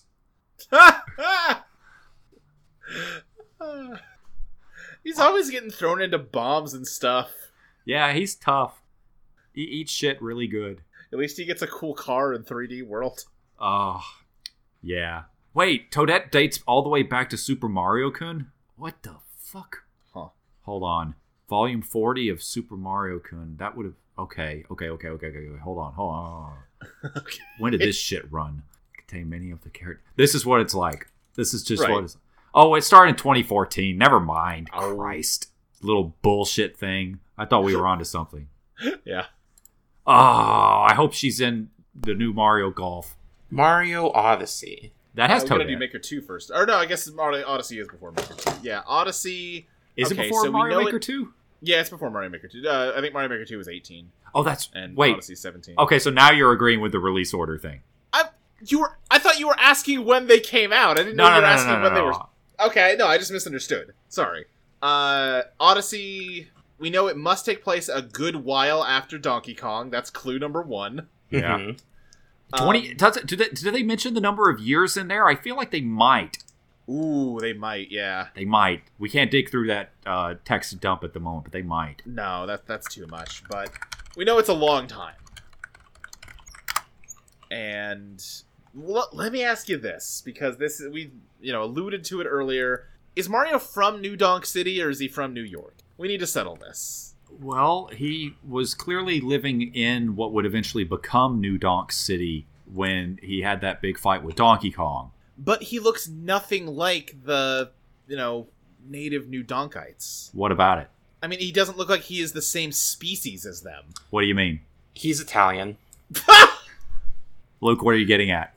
I, I'm saying that it seems like he wasn't born like he like I don't think his parents are like New Donkers, and I guess maybe they migrated to New Donk City. I hadn't considered that possibility until just now. Who told you Mario was human? I guess nobody. No, Uh-huh. no, they said Mario's human. They someone asked this, and I, I don't remember who answered, but they said something like, you know, people come in all shapes and sizes. That's true. Okay, yeah. So why can't Mario? Like, I get that everybody in New Donk City are of similar height and build, but why can't Mario be from there? I mean, there's. I guess there's no strict reason why there why he couldn't be. It just seems unlikely, given the fact. Like, it seems like you know, in New Donk City, everybody uh, is an extra from Sonic the Hedgehog 2006. Whereas Whoa, whoa, whoa, whoa, whoa, whoa. The models Yeah, in what's up? 2006 were way uglier than in Odyssey. Oh, they were all horrible homunculus people. Eh, they're about on par. Anyway, not Hey. really my core point, which is that you go over to like the uh, Mexican cultural appropriation kingdom, and everybody there is a funny little skull guy. Yeah. It seems like those kingdoms in Odyssey have their own like, if not like different dimensional laws, then at the very least very different um, biologies in a way that suggests that again either he is not from New Donk or that he is yeah, yeah his family like immigrated to New Donk at some point I guess from Italy Like he's a new donker, but he's not a native new donker. right exactly My understanding is that New Donk City was named New York City and then was renamed New Donk City at some point. Yeah, well, What? after they got through the reconciliation with Don- with the Kong clan. what what's what's the like basis for that theory Well, because Mario's from Brooklyn. Uh, well, he's from oh you're Brooklyn. saying okay I see what you're saying you're saying that New Donk City what, what is that the Metro Kingdom is that its real name Yes. Yes. Yeah. You're saying the Metro Kingdom is Mario's version of New York City that just got renamed. Di- have they ever actually said New York, or have they only said Brooklyn? Because it could be Brooklyn, New Donk City. Was it actually said Hmm. in any of the games that Mario is from Brooklyn? Yeah, is that just Mario Super Show stuff, which is of dubious canonicity? I wouldn't even say dubious. Like we, like are we gonna are we gonna suggest that Mario is fucking Captain Lou? Well, regardless, I think my point is that Mario Brothers 1983 arcade is set in New Donk City. Right. That I, I see your argument there. Odyssey does I Odyssey does make that argument. In the canon of Odyssey, Yeah. yes, Super Mario Brothers takes place in New Donk City.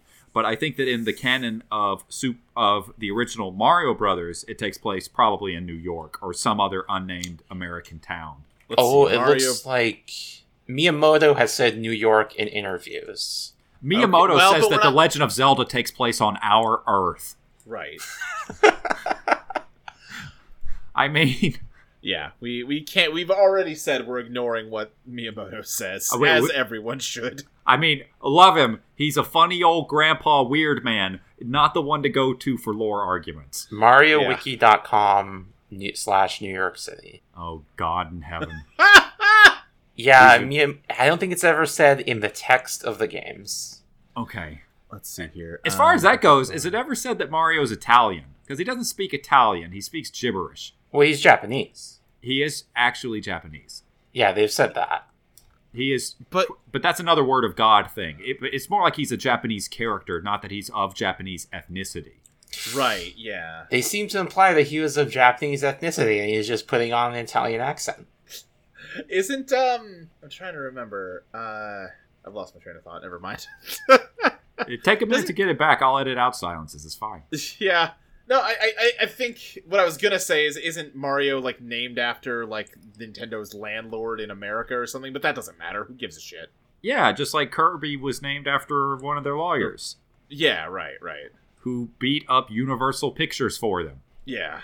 Oh, that's a good story. They go they do go to New York and Mario is missing. Oh, yeah. But they don't say that's their hometown. Yeah, and I think it has a similar problem of Luigi does not look like he belongs in New York. So that, that- I guess I'm asking a separate question. I'm willing. I dislike the theory that it's been New Donk all along, but I can't deny it. But now Well- I do have a separate question of where are where's Mario's like family from?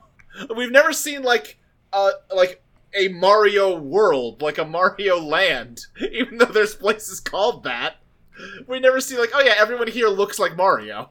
People come in all shapes and sizes. They come in I all shapes agree. and sizes. I'm just saying you would think that you would see a place like, oh yeah, no, I can see the resemblance between Mario and like these folks. What? Dr. I- Mario.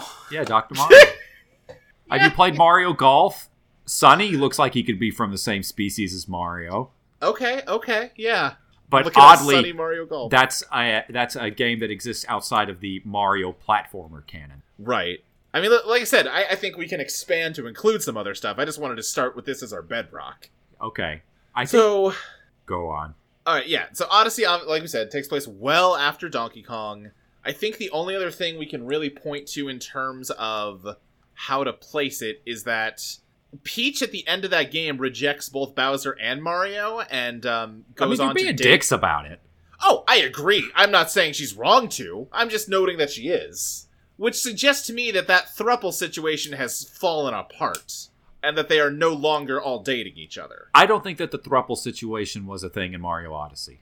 Right, that's what I'm saying. Oh, okay. No, I I think well, I mean, the kidnapping thing continues unabated throughout the entire series, and the Right. thruple thing, I don't accept it as a thing. By the way, you got to Oh, give me wow. more in this.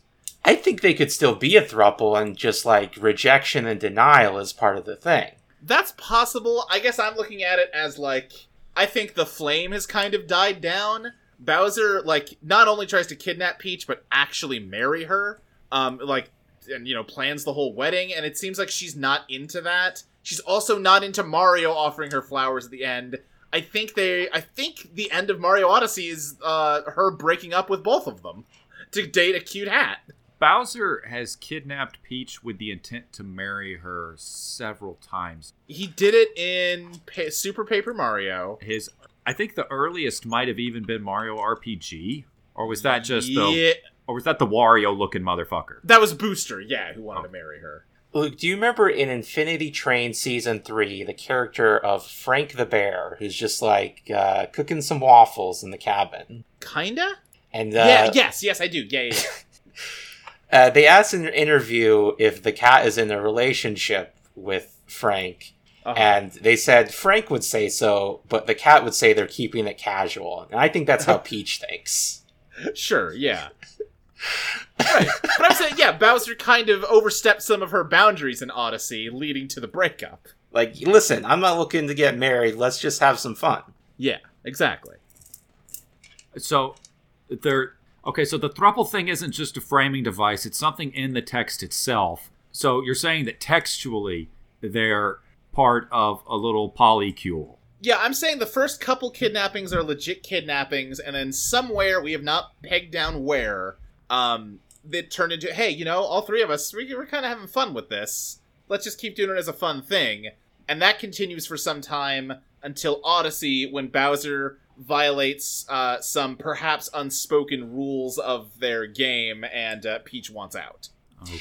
Yeah, I think maybe once because there's a gap before Sunshine, and then Bowser Jr. starts like getting into the game. So now Bowser's like, "Well, I have to like this is really just to entertain my son." Uh huh. Okay. But then Peach is like, "Well, I thought this was over. What's going on?" Uh huh. Have y'all ever stood back and really looked at the Metro Kingdom? Um, uh, to what end?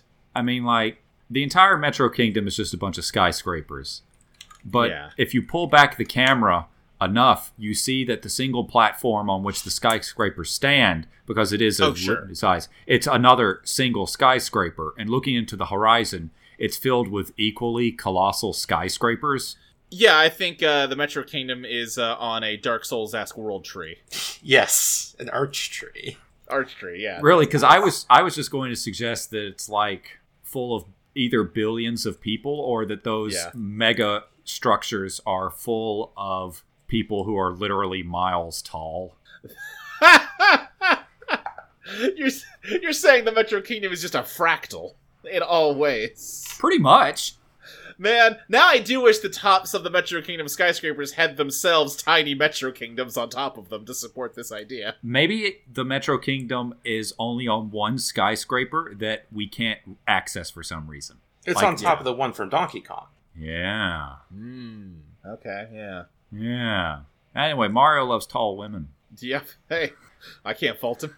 Yeah, so it's Uh, like the Metro Kingdom is made up of the big skyscrapers, and on top of one of the big skyscrapers, the epic battle happened, and that was the founding of New Donk City. yes, New Right. Donk But City. New York which is, City is broadly where the big skyscrapers are. So New Donk City is really t- it's like a Minish society on top of some New York tower. Yeah.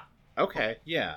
I can I can accept that. Mario changes scale all the time depending on where yeah, he's that's going. the main thing. That's the first thing he ever did in Super Mario Bros. Yeah, it, it's also established like he changes size according to where he's going in Super Mario World, in Super Mario 64. It's just a thing for him.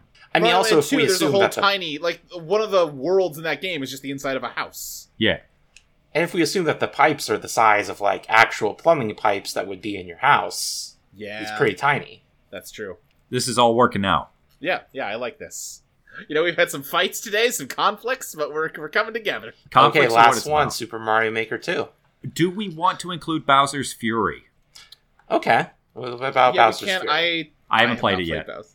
I, I own it. I played it for like five minutes just to see what it was, and I was like, oh, I'll come back to this later, and later has not come yet. Yeah, I'm still playing other games at the moment. I guess we can just leave it for now. We'll- Maybe we'll the this- reason Bowser's so mad is because Peach rejected him. Yeah, there you go. He's I- in full mm. divorced dad mode, and he's is letting his relationship with his son suffer for it. I f- oh yeah, we're getting all Mother Three in here and shit. Um, I I feel like there's going to be an explanation in the game for why Bowser is the way he is. Yeah, I'm sure he got corrupted by the dark mushroom or whatever. Yeah, yeah, yeah, yeah. Dark mushroom. You know, if if there was like a dark mushroom, an a, a bad mushroom would be the perfect encapsulation of evil in the Mario setting. Like if you showed me an evil mushroom, I wouldn't fucking know what to do with myself. That would be a I hype. mean, they've that- had those since the NES days. No, days. not a poison one. Some mushrooms are just poisonous. I mean a malicious mushroom. Okay, I think that's a Goomba. That is a Goomba. God damn. it. So then Mario Maker, what's the story of that game? Mario Maker 2? It's like the castle gets blown up, and you have to help the Toads rebuild it. and you're like going through the levels to collect coins to pay the toads for their labor because until Yeah. they're paid, they don't work. Right. Which you know, fair system. Sure. Collecting coins to pay for. Okay. Yeah. Which does kind of harken back to New too. Peach so maybe it's like oh Mario maybe- deals with the breakup by uh, like just burying himself in his work and his construction business. Right. Yeah. Yeah. Yeah. you know, there's not really anyone more honest than carpenters. It's true. That's why Um, that, that guy's the carpenter. Yeah, that one guy. You know the one. Jimmy you Carter. know the guy. Jimmy Carter. Um, oh, I, Man, I, for all the edutainment Mario games they've made, it's a bummer they never made President Mario. I'm actually really glad they haven't. I don't need to learn more about U.S. presidents. I guess that's true. I just like the image of Mario in the White House. I don't think he can be president. He's Italian. That's well, but he's from Brooklyn. Yeah. He's- hmm. Was he born in Brooklyn? Or was he born yeah, we don't know. Sicilia? We don't know enough about Doctor Mario to be able to say. Oh boy, I I feel like we could maybe say that New Super Mario Brothers Two is uh, an expounding on the collection of coins that goes into rebuilding Peach's castle and Mario Maker Two. So you're calling New 2 a sequel to Mario Maker 2. No, I'm saying that it occurs within it. You remember that really old Zelda timeline theory that Link's Awakening I see. takes place during the seven years of Ocarina of Time? Okay, okay, sure. You're saying New 2 takes place concurrently or like within Mario Maker 2. Yeah, absolutely. Okay. What Because I I would would almost say that I would that is almost that flip that because you got to get a million coins in Mario 2, which is a lot more than what you get in Maker 2, you know? Yeah, it costs uh, coins aren't worth very much, and you have to pay for a lot of labor. Yeah. I think New 2, because of the dry Bowser and Bowser Jr. stuff, I don't think it could take place that late. Yeah. No, I, I kind of I kind of like the list as it stands right now. let me double check on the list here.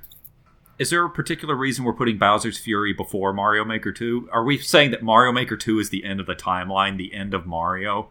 Does Bowser to play a role in Maker 2? Um, you can place Bowser in levels. Yeah. Well, I think it then at that point has to be after Bowser's calmed down. But Bowser could See- be pissed that you used him poorly in the levels. I I feel like the the maker we, you know we've we've breezed past it. Cam obviously has his theory for how maker works. Um, I do feel like there is potentially because uh, there's another game we haven't talked about here, and it's Mario 35. Yeah. Oh yeah. Here we go. And what I might suggest is uh, Mario Maker and Mario Maker 2. I mean, I'm looking at the the box art of Mario Maker 2 right now. It is a giant Mario and Luigi placing little Mario's and Luigi's on a level. Uh huh. I think I think maybe they are some kind of gods of a nested Mario universe. And yes, Cam, I understand how you might interject here and explain that it's all just in in fiction, fiction. Sure. But uh, I am I am positing the idea that there is some kind of meta Mario, perhaps you know created as a result of Mario Galaxy. You know, there's not just the two timelines, the one that died and the one that was recreated, but nigh infinite, or at least 35 of them, and they all collide in Mario 35. might it recall the end of the Super Mario Brothers story uh, summary and its manual? You are Mario. You are Mario. You are Mario. Now, uh-huh. see, what this actually calls to mind is the Mario versus Donkey Kong games. Oh Christ! where March of the Mario leads an army of little wind-up Marios. You're right. Maybe he, he, with his million dollars, he advanced that technology. They're so advanced they look just like Mario. Yes. okay, so we need to get Mario versus Donkey Kong March of the Minis somewhere in this timeline before Mario Run. But are, are you saying Mario 35 is then after Maker 2? Well, I guess at that I guess at that point I would say no, it's just after March of the Minis. Well, it'd be after Maker 1 because it's got to be somewhere that is just Mario setting his creations against one another. But is that conceit in Maker 1 that there's a god Mario? I mean, who, someone's making the levels. But no, you're right because in Maker 1 the art is all like Mario as like a two scale construction worker like carrying around the blocks and stuff. The giant godlike Mario is Maker 2 stuff. Yeah, I think we have to have a progression of technology where Run is like very basic course creation, then Maker's Yeah. a little more advanced, and then Maker 2, he's got little androids. Maker 2 it's no longer two scale. He's just created entire nanomachine networks that create little Mario worlds. I, I, I, I really like the way this is going. I don't want to put a damper on this. Is cover art canon? Yeah. Yeah, that's the question, right? And uh, hmm. Yeah, I th- that maybe opens up some weird spaces. I, I'm tempted to go along with it for Maker 2 just because there's so little to go with on it. And also because it's a fun idea. I like yeah, I like this story. All right. but I, yeah, like if if we want to reevaluate something from another box art, that might, you know, be an issue. It could come up, but I don't think it will Yeah. in the course of this conversation. I think No, no, no. we've sorted out at least the primary adult Mario Mario platformer timeline. I think so, yes. Plus Yoshi's Island. Right. Now we are at an hour 45. I don't know how much more time y'all want to spend on this. Now that is what you call half a good Book of Medora episode. No, Okay. I, one thing I'll add, I'll put Mario Brothers Game and Watch before Mario Brothers because that's Mario and Luigi working at a bottling plant. Oh, yeah, sure. Yeah, that makes sense. That's an easy one. That's before they had the money to start their own business as plumbers. Man, remember when you could just like make money back in the 70s and 80s and start your own business with the cash you made at other jobs? I got a master's degree with my minimum wage job. Yeah, that's just a thing that people could do back in like the before times. Yeah, yeah. Oof. Oof. So yes, do we want to call this here? I think that before we call it, we should each of us make a general summary of how we see the fiction of Mario working. Okay, sure. Do you want I- to go first? Well, you are the guest, Luke. I think that probably you All right, should sure. go Yeah, I'll go first. first. I again, I think that it is. Um, I, I I understand that there is basis to consider all of these as just yeah disconnected stories, whatever. But it, I I gotta go with the fucking like DC like comics thing of like oh it's a made up story, aren't they all? Like yeah, of course it's all made up bullshit. But like the fun of this is trying to interconnect the made up bullshit in interesting ways. Um, so what I would say, you start off, you got Dr. Mario. Uh, he is a hardworking uh, Italian immigrant to America and or the Metro Kingdom, unclear. Um, but uh, you know, he becomes a doctor. There might be some other stuff that I'm less familiar with that he also does before giving birth to the Mario brothers, Mario and Luigi. Um, Mario works as a construction worker uh, until the events of Donkey Kong drive him out of that business. Him and Luigi get a job at a bottling plant to save up the money to start a plumbing business. Uh, and they get commissioned to work on the New York and or New Donk sewers. uh, where they discover a portal to the Mushroom Kingdom, which has been overrun by Bowser. Uh, and then they have to go on a big adventure to defeat Bowser, save the princess, all that good stuff. Meanwhile, in an alternate, well, no, I'm not. I'm not going to touch that stuff yet. Mario has a dream at some point. It doesn't really matter. He also, uh, I'm looking through here. Um, he has another adventure where he stops Bowser with the help of a bunch of uh, Tanuki leaves, and that is uh, turned into a smash hit stage play in the Mushroom Kingdom called Super Mario Brothers 3, even though the real events were 3D land. Uh, and then we have Mario World. After all of that hard work, they all go for a vacation, but it turns out Bowser got there first. He fucked up all the Yoshis. Mario and friends have to team up to, uh, you know, uh, liberate the Yoshis from Bowser's evil magic. And maybe around this point is when Bowser starts to get a little tired of all this, uh, you know, evil, like sincere evil stuff. Um, Mario goes off on an adventure in, uh, what's it, Sarasaland? Is that the Daisy world? That sounds right. Uh, yeah. And Bowser and Peach strike up a legitimate romance. Mario gets back and is into it, so they all become a thruple. And uh, but to keep up appearances, they hire a Lakitu to film Mario, quote unquote, saving Princess Peach from Bowser uh, in Mario 64. Um, and everyone just assumes that it's business as usual, um, when really it's just them making an elaborate sex tape. Uh, then they go on vacation. It turns out that maybe uh, Peach is uh, a mother, but eh, he, she's not actually. And it all gets uh, figured out at the end. That's sunshine for you. Galaxy. Um, Bowser maybe gets a little too enthusiastic about this whole thing and uh, cooks up a plan to destroy the entire known universe. But Rosalina is there, and she uh, cleverly manipulates Mario into diffusing the situation, but also giving her a pathway to become God. The universe is destroyed and made anew, and now we have a second timeline whereby, you know, instead of Mario 1, you have Mario 2. Instead of Mario World, you have like Mar- new Mario Wii U. All the news happened here. This is timeline 2 now. We go up to Mario 64 DS.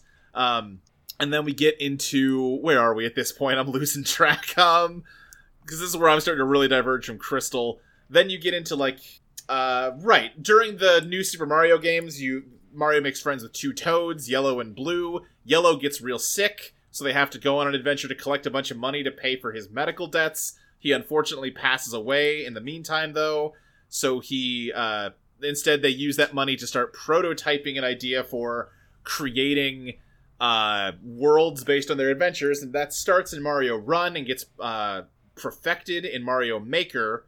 Um, at some point here, we do Mario 3D World, and uh, I think, I guess, as the the thruple situation must have happened at some point in Timeline 2. We didn't really go into that because I'm the only Timeline 2 believer here. Um, but uh, yeah, Mario 3D World happens. It's relatively inconsequential. Odyssey happens. That's when the big breakup occurs.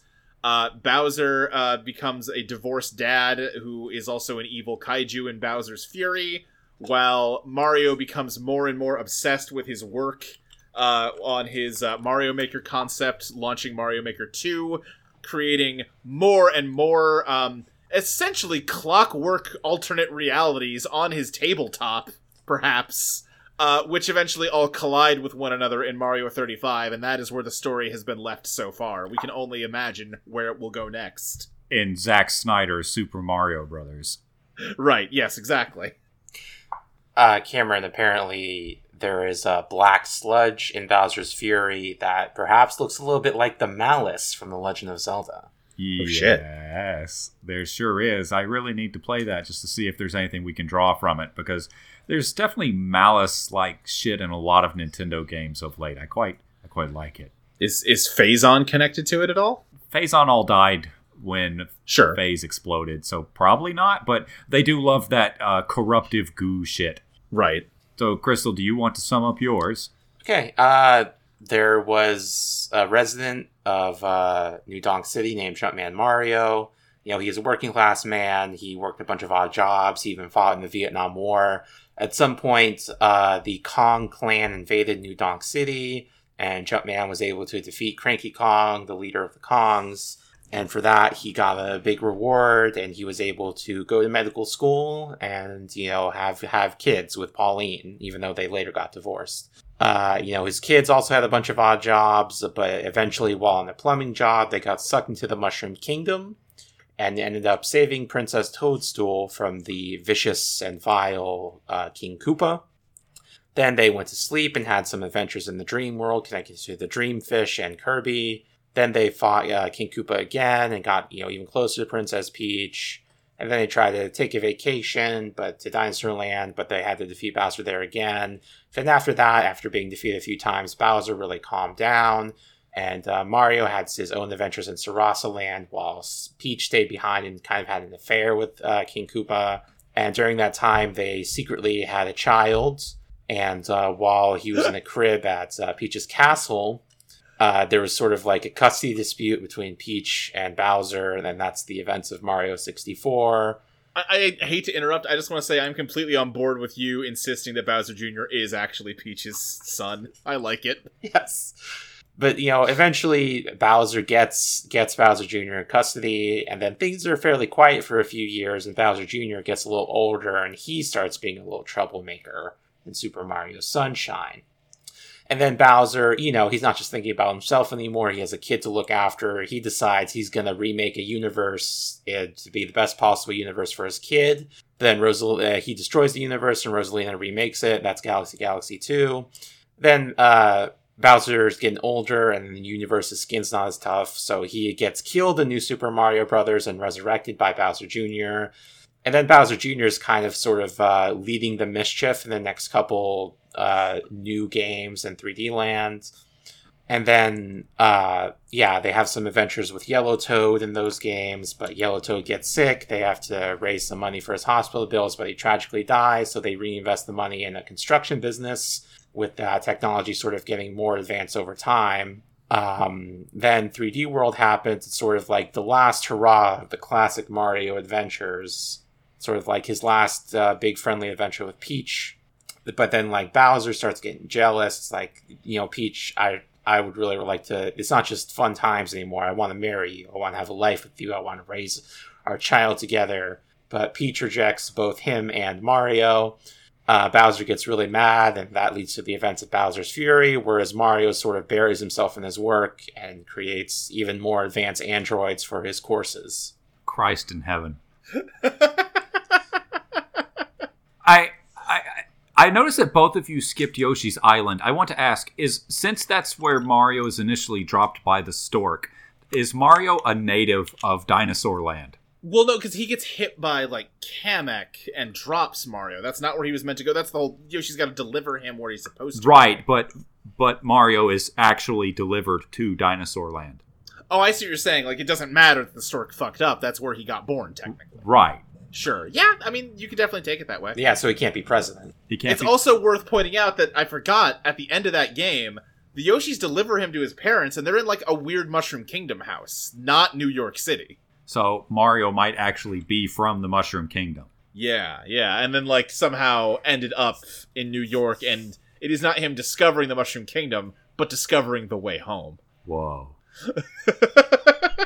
I like that in the fiction of Super Mario Sunshine that Peach is as credulous as she is because the very last thing that happens in Super Mario Sunshine is Bowser saying to Bowser Jr., "Son, I have to tell you something." And Bowser Jr. is like, "I know, Right. she's not my mom."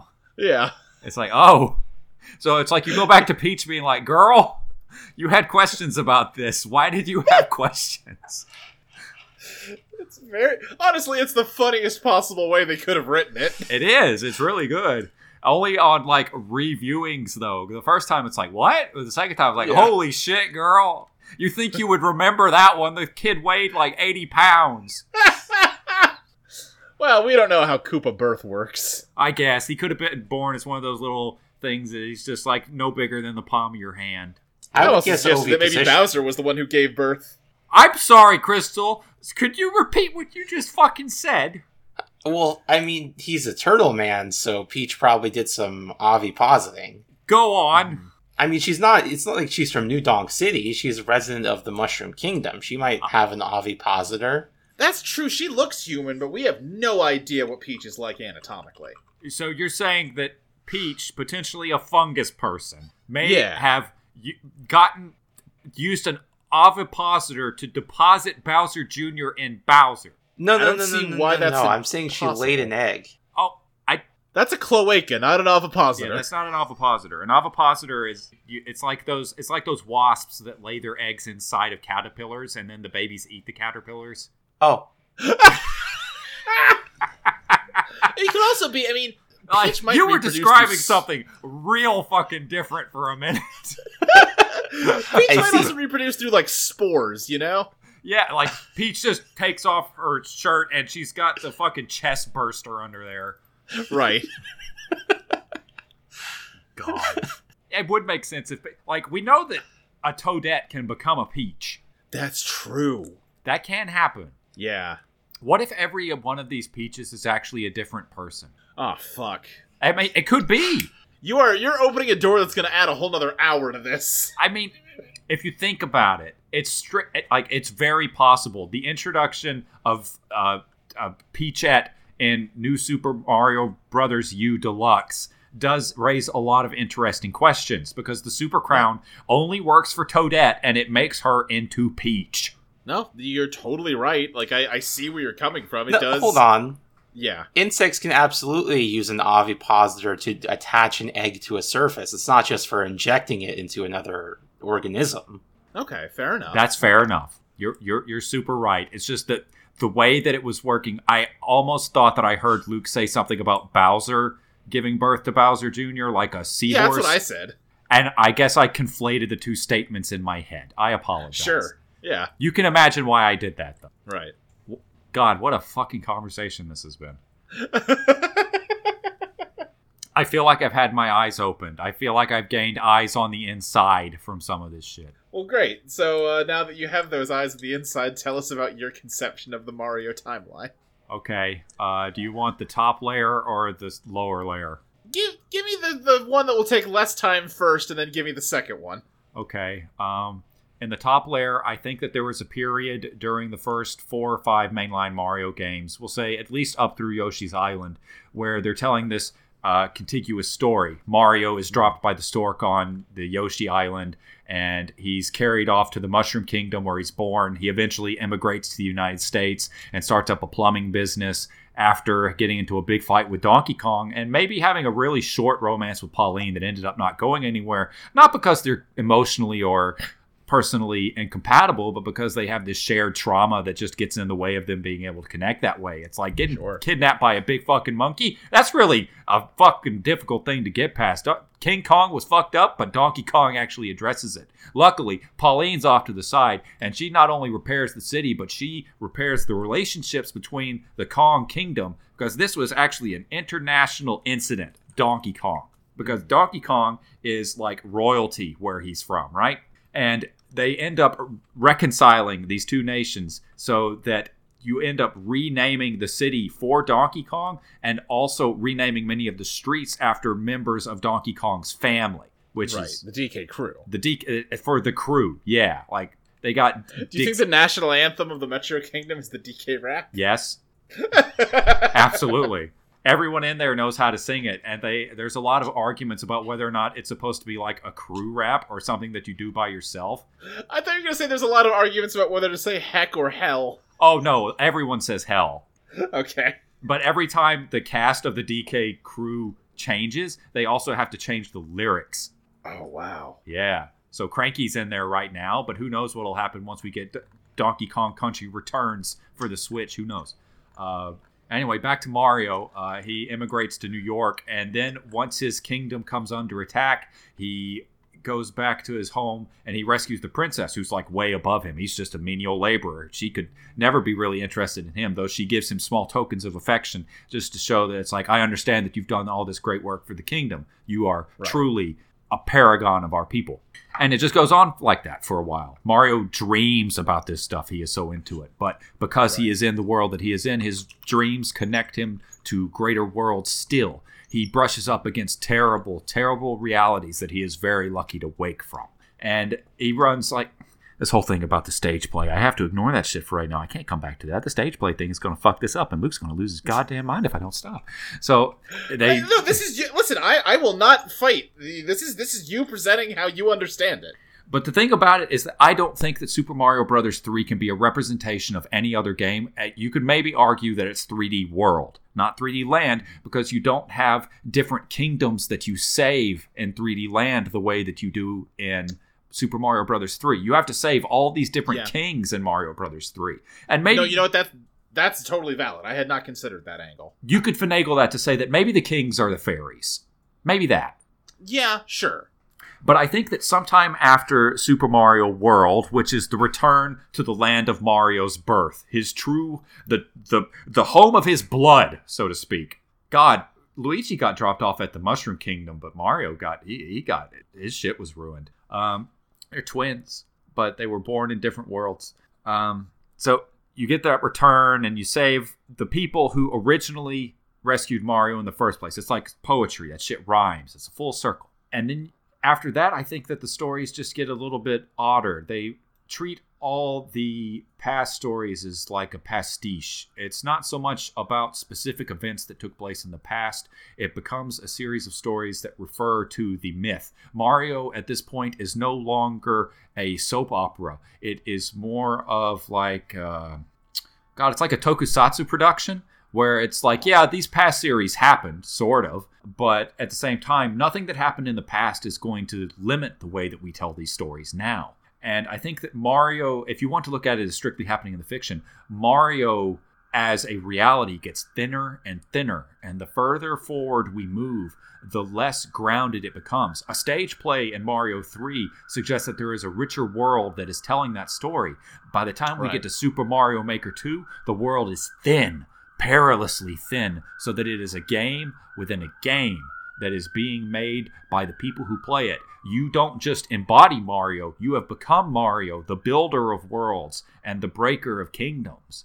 And it's just like when you look at the fiction in and of itself, this was the short answer. Can you believe that bullshit? oh. I Oh. see. I see. Oh. Is is that the whole thing? Yeah, pretty much. All right? Yeah. I mean, the w- universe gets restarted in there somewhere. I didn't ever see it as the universe getting restarted. I saw it as like time getting rewound through the power of the Lumas. Like they pull everything out of the universal black hole. Yeah. But I also didn't see the universal black hole as like devouring the entire universe, oddly enough. Like when I first played, I thought it was just destroying local space. Sure. And after the black hole is destroyed, everybody just gets flung back to where they were. Right. Right. I can see that. And maybe there's something in the game itself that suggests that the whole universe is destroyed. I don't. fu- It's been way too long since I've seen the end of Mario Galaxy to, to get into the finer points of it. I the really ending of it to- definitely came off as uh, uh, apocalyptic to me. Right. I mean, it's a black hole, and all the Lumas die. That's about as apocalyptic as it can get. Yeah. So, so there's this series Mario, Uh huh.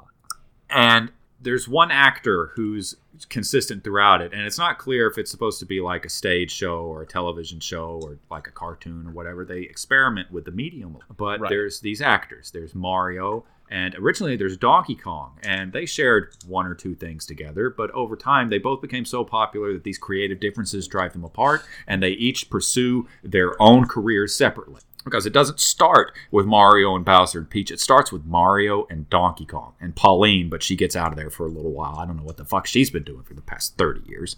And we come back. Uh, she um dyed her hair slightly red and uh, became a pirate captain, and that's Captain Syrup from the Wario Games. oh, all right, yeah. do that. I mean, why not? More tall Right. women for Mario. yeah. And I think that it's like you can guess how the rest of this goes. Everybody in it is actors. These are all stories that they're telling in Right. like think of it as being like TV series that were. It's more like Godzilla movies in a sense, where it's like uh, sure. yeah, yeah. They don't all necessarily belong to the same continuity. It's linked together by characters, and in this case, by actors who may or may not be the writers. I think also that Mario. Uh, I don't know that Mario actually has any uh, romantic entanglements in the lower level of the storytelling. Like obviously in the fiction, the hero has to get together with the girl, so that's the way that the stories are always Sure. told. But Bowser and Peach have been married since like 1995. Right, and you're saying like in the like for all we know, Mario and like Waluigi are married. Sure, it could be. Could be. We don't know. Could- Like, why the fuck else would they bring on Waluigi except for nepotism? You know that is true. Yeah, it's just nepotism. And uh, so Bowser Jr. isn't actually Bowser's son, nor is he Peach's son, but they did adopt him when he was a newborn. So he's raised as Peach's child, which is why he identifies Peach as Mama in Super Mario Sunshine. And Right. why everybody's surprised when he's able to act hard enough to say, Oh, she's not really my mom at the end. Only he's not acting, he's being told that he's adopted. They just filmed that part for Super Mario Sunshine. Uh huh. That's that's that's what happened there. Right, the cameras just happened to be on. No, they didn't happen to be on. They manipulated this child and Oh no. used this part of his like awareness. I don't know who the producer is on this show, but they need an ass whooping. So that's how it sort of evolves from there. The way that the games evolve over time reflect the way that technology actually changes in the real mushroom kingdom that all this takes place in. Like Yeah. that's why Mario Kart has uh, anti gravity after Super Mario Galaxy comes out because sure. the anti gravity is put forth as a thing in Super Mario Galaxy as a testing grounds, a way to figure out how to get the technology working. And once it's uh, mature technology, like the technology put into the Game Boy in 1980, whenever, uh, Mhm. they're able to utilize it on a larger scale and use it to build courses in Mario Kart, which is why you have a lot of zero G bullshit in Mario Kart 8 Right, right. and that's that's basically it. It's just like they're all friends. Mario Golf, Mario Kart, and the other Mario sports games are the only real events that we see where it's just them hanging out and not doing their jobs. That's Yeah. it. That's the whole thing. Okay. All right. I got nothing else. Sure. Yeah, I mean, listen, I, I, I accept that as your interpretation. Oh wait, no, no, no. There is one last one last little bit that I like like that I, I like coloring this in my head because that's one of the things why Bowser has been getting softer over time. Yeah. It's because like he's married to Peach, and he it- like wouldn't you be fucking sick of playing the bad guy opposite your spouse the entire time? Twenty five years since they got Right. married, he's been putting up with this bullshit. Unless they were honestly into it, yeah. But there's a moment in Super Mario Odyssey, which was actually the impetus for me going off on this fucking fan fiction tangent originally, Right. where Mario, because he's actually very good friends with Bowser and Peach, they they're lucky in that they have the kind of co-worker relationship where they're just like good with each other. That it's good. Sure. And Mario's like, "Hey man, listen, the story's going to be what it's going to be, but what if we have an end sequence where Mario like possesses Bowser and Bowser gets to be like the one who's carrying Peach out and you have this big action sequence that you get to act out. And that's the premise behind uh Cappy in general. The whole game was built around that one sequence. Ah, okay, okay. Yeah, that's it. All right. Super well, Mario. Some of the Super games are Mario. good. And They're video I think we games that it. are video games. they are. Now, next time we can try to include the Mario RPGs, which absolutely, Right. I, I don't fucking, I don't, I don't. Yeah, what you want to make a bet on what the game of the year 2021 will be? what are some 2021 games? Some 2021 Uh, games. Um, we don't. Oh, that's just the problem though, because if you want to talk about GOTY bait, I don't know that many of them are stronger than a Legend of Zelda game, and there's a non-zero chance that we could get a new Zelda game this year. Eh, no, we Yeah, won't. yeah, yeah. It's going to be uh, Horizon 2. Bullshit. Why bullshit? Why do you say Horizon that? wasn't what wasn't even like the fourth strongest GOTY bait in that year that it Well, came yeah, I out. mean, that, they had a lot more competition that year. this year has some good video games. It does, but y- there's a difference between good and GOTY bait. Yeah, it has to be in the GOTY genre. It has to be Yeah, like and an it's- it's action tough to adventure know, like- RPG with stealth elements and like a cinematic story and preferably a sad dad. Ha- Has that stuff like just not been announced yet, or is it not happening as much this year because of like knock-on effects from COVID? I don't know. Like, is Forbidden West coming out this year? I think, think they've so. implied that it is, but they I don't think they've said for sure. Like it's been four years since uh, Horizon One. I mean, it, there's a non-zero chance we could get the new God of War game, and that's way more GOTY bait. No, than that's Horizon more. I think that's more likely to be delayed maybe. Because that Yeah, was a between the two, I would game. assume God of War it would be 2022. I'm looking at what what the game of the year category. So Zelda won Game of the Year 2017. Horizon was a runner-up though. Uh huh. But I, that does put a lie to the idea that like if we got Zelda this year, like it, it's not a shoe in for Horizon per se. Yeah, but Crystal's been holding since 2019 that Zelda was a 2022 title. Yeah, absolutely. Oh, see, I think it was a 2020 title until COVID happened. Now, now it will come out fiscal year 35th anniversary of Zelda, which is to say March 2022. With the I can Sw- see that. with the Switch successor. Um, I, I am still not into the idea of like a Switch successor happening soon. I this this is also calling back to Crystal's original 2019 prediction. I Sure, would say sure. 2023 is Switch successor, Oh, and they will moved back. resell you Zelda. Maybe. I yeah, maybe. I don't know. Like to me, it just seems like, and I'm not calling you out specifically, Crystal, because I don't think you're doing this, but it just seems like people are real horny for the idea of like a a Switch Pro or a Switch re-release. Like, relax, it's fine. You yeah, it's don't need Wii one. HD too. You don't need one, and there's not like a strong case for making one. but we want the Switch to have DLSS. Do you? Why? Oh, Because it makes the resolution higher. It does. Who cares? Lot. Uh, I know. I uh, know the answer. Yeah. Like every time there's a frame rate stutter on any Nintendo game, it's like, ooh, I think this might be a sign that we're due for a Switch Pro. Like, Oh, oh, do you do you remember all the conversations about how Monster Hunter Rise, all that footage they captured had to be running on the Switch Pro or the PC version? I haven't followed Monster Hunter Rise, so no, but I believe it. That happened. The game ain't that Like- goddamn pretty. It's it's good looking. It's good looking switching. Breath of the Wild, the very first game that came out for Switch, had frame rate issues. Yeah. Frame rate issues are not a sign that the Switch is done. Yeah, that's that, that's just sort of a thing that people have trouble accepting. Uh huh. They're just so desperate to spend more money. They just released two new consoles. Yeah. In fairness, no one needs to buy either of those. they really don't, and I say that as somebody that owns a PS5. Well, if you buy an Xbox Series X, you can run a bunch of Zelda games on that, and they'll run pretty good. You can run them in HD.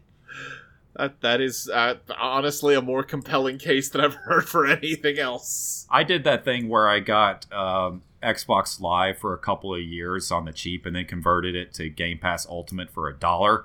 Yeah. And I've been using that to play some uh, PC games, and that's been real nice. It's Yeah, it- Game Pass is a pretty good deal still. It won't be one day, but for now it still is. Yeah, it- for one day it won't be, but right now it's like if somebody put a gun to their head and forced me to choose one of the new HD twins, I'd probably grab an Xbox just for that shit. Yeah, like PS5 the the only reason the only like pro in a PS5 column is to get a fucking Dark Demon Soul remake and that eh, that Demon Soul remake's okay. It's fine. Did you see that they fucking killed Japan Studios? Yeah. Yeah, it sucks ass. That's the worst. The ones who made all the good ones. right. Yeah. And I guess in fairness, it's been a while since they've made a good one. Yeah, but here's the thing. They weren't just producing games, they were also a collaborative partner in a lot of games. If Japan Studios hadn't acted as the go between for uh, Sony proper and From Software, Bloodborne would have never been made. Okay, well then, yeah, never mind. It's like, I, I know that I, for audio entropy people, all I have to do is say, if they weren't there, there'd be no Bloodborne. And they'd be like, ah, fuck, no Bloodborne. Well, now, to be fair, I am not a big Bloodborne guy. I just recognize that Bloodborne is a very popular, well-liked game. oh, okay. Uh, I know that there's some in there that would also strike you, but you, you I'm get, sure there is. I actually think they were saying though that they're only killing like the internal development stuff, and that side of Japan Studios is sticking around. No, they actually said that that part of Japan Studios, those functions are being folded into worldwide Oh. studios. So it's probably going to be handled by California or Europe from now on.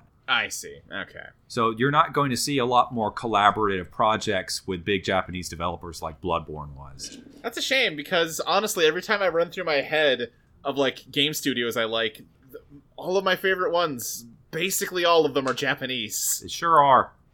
It's like a bunch of Japanese studios and Simogo. A bunch of Japanese studios and then a bunch of indies, some of whom are also Japanese studios. Right. Yeah. Yeah. Yeah.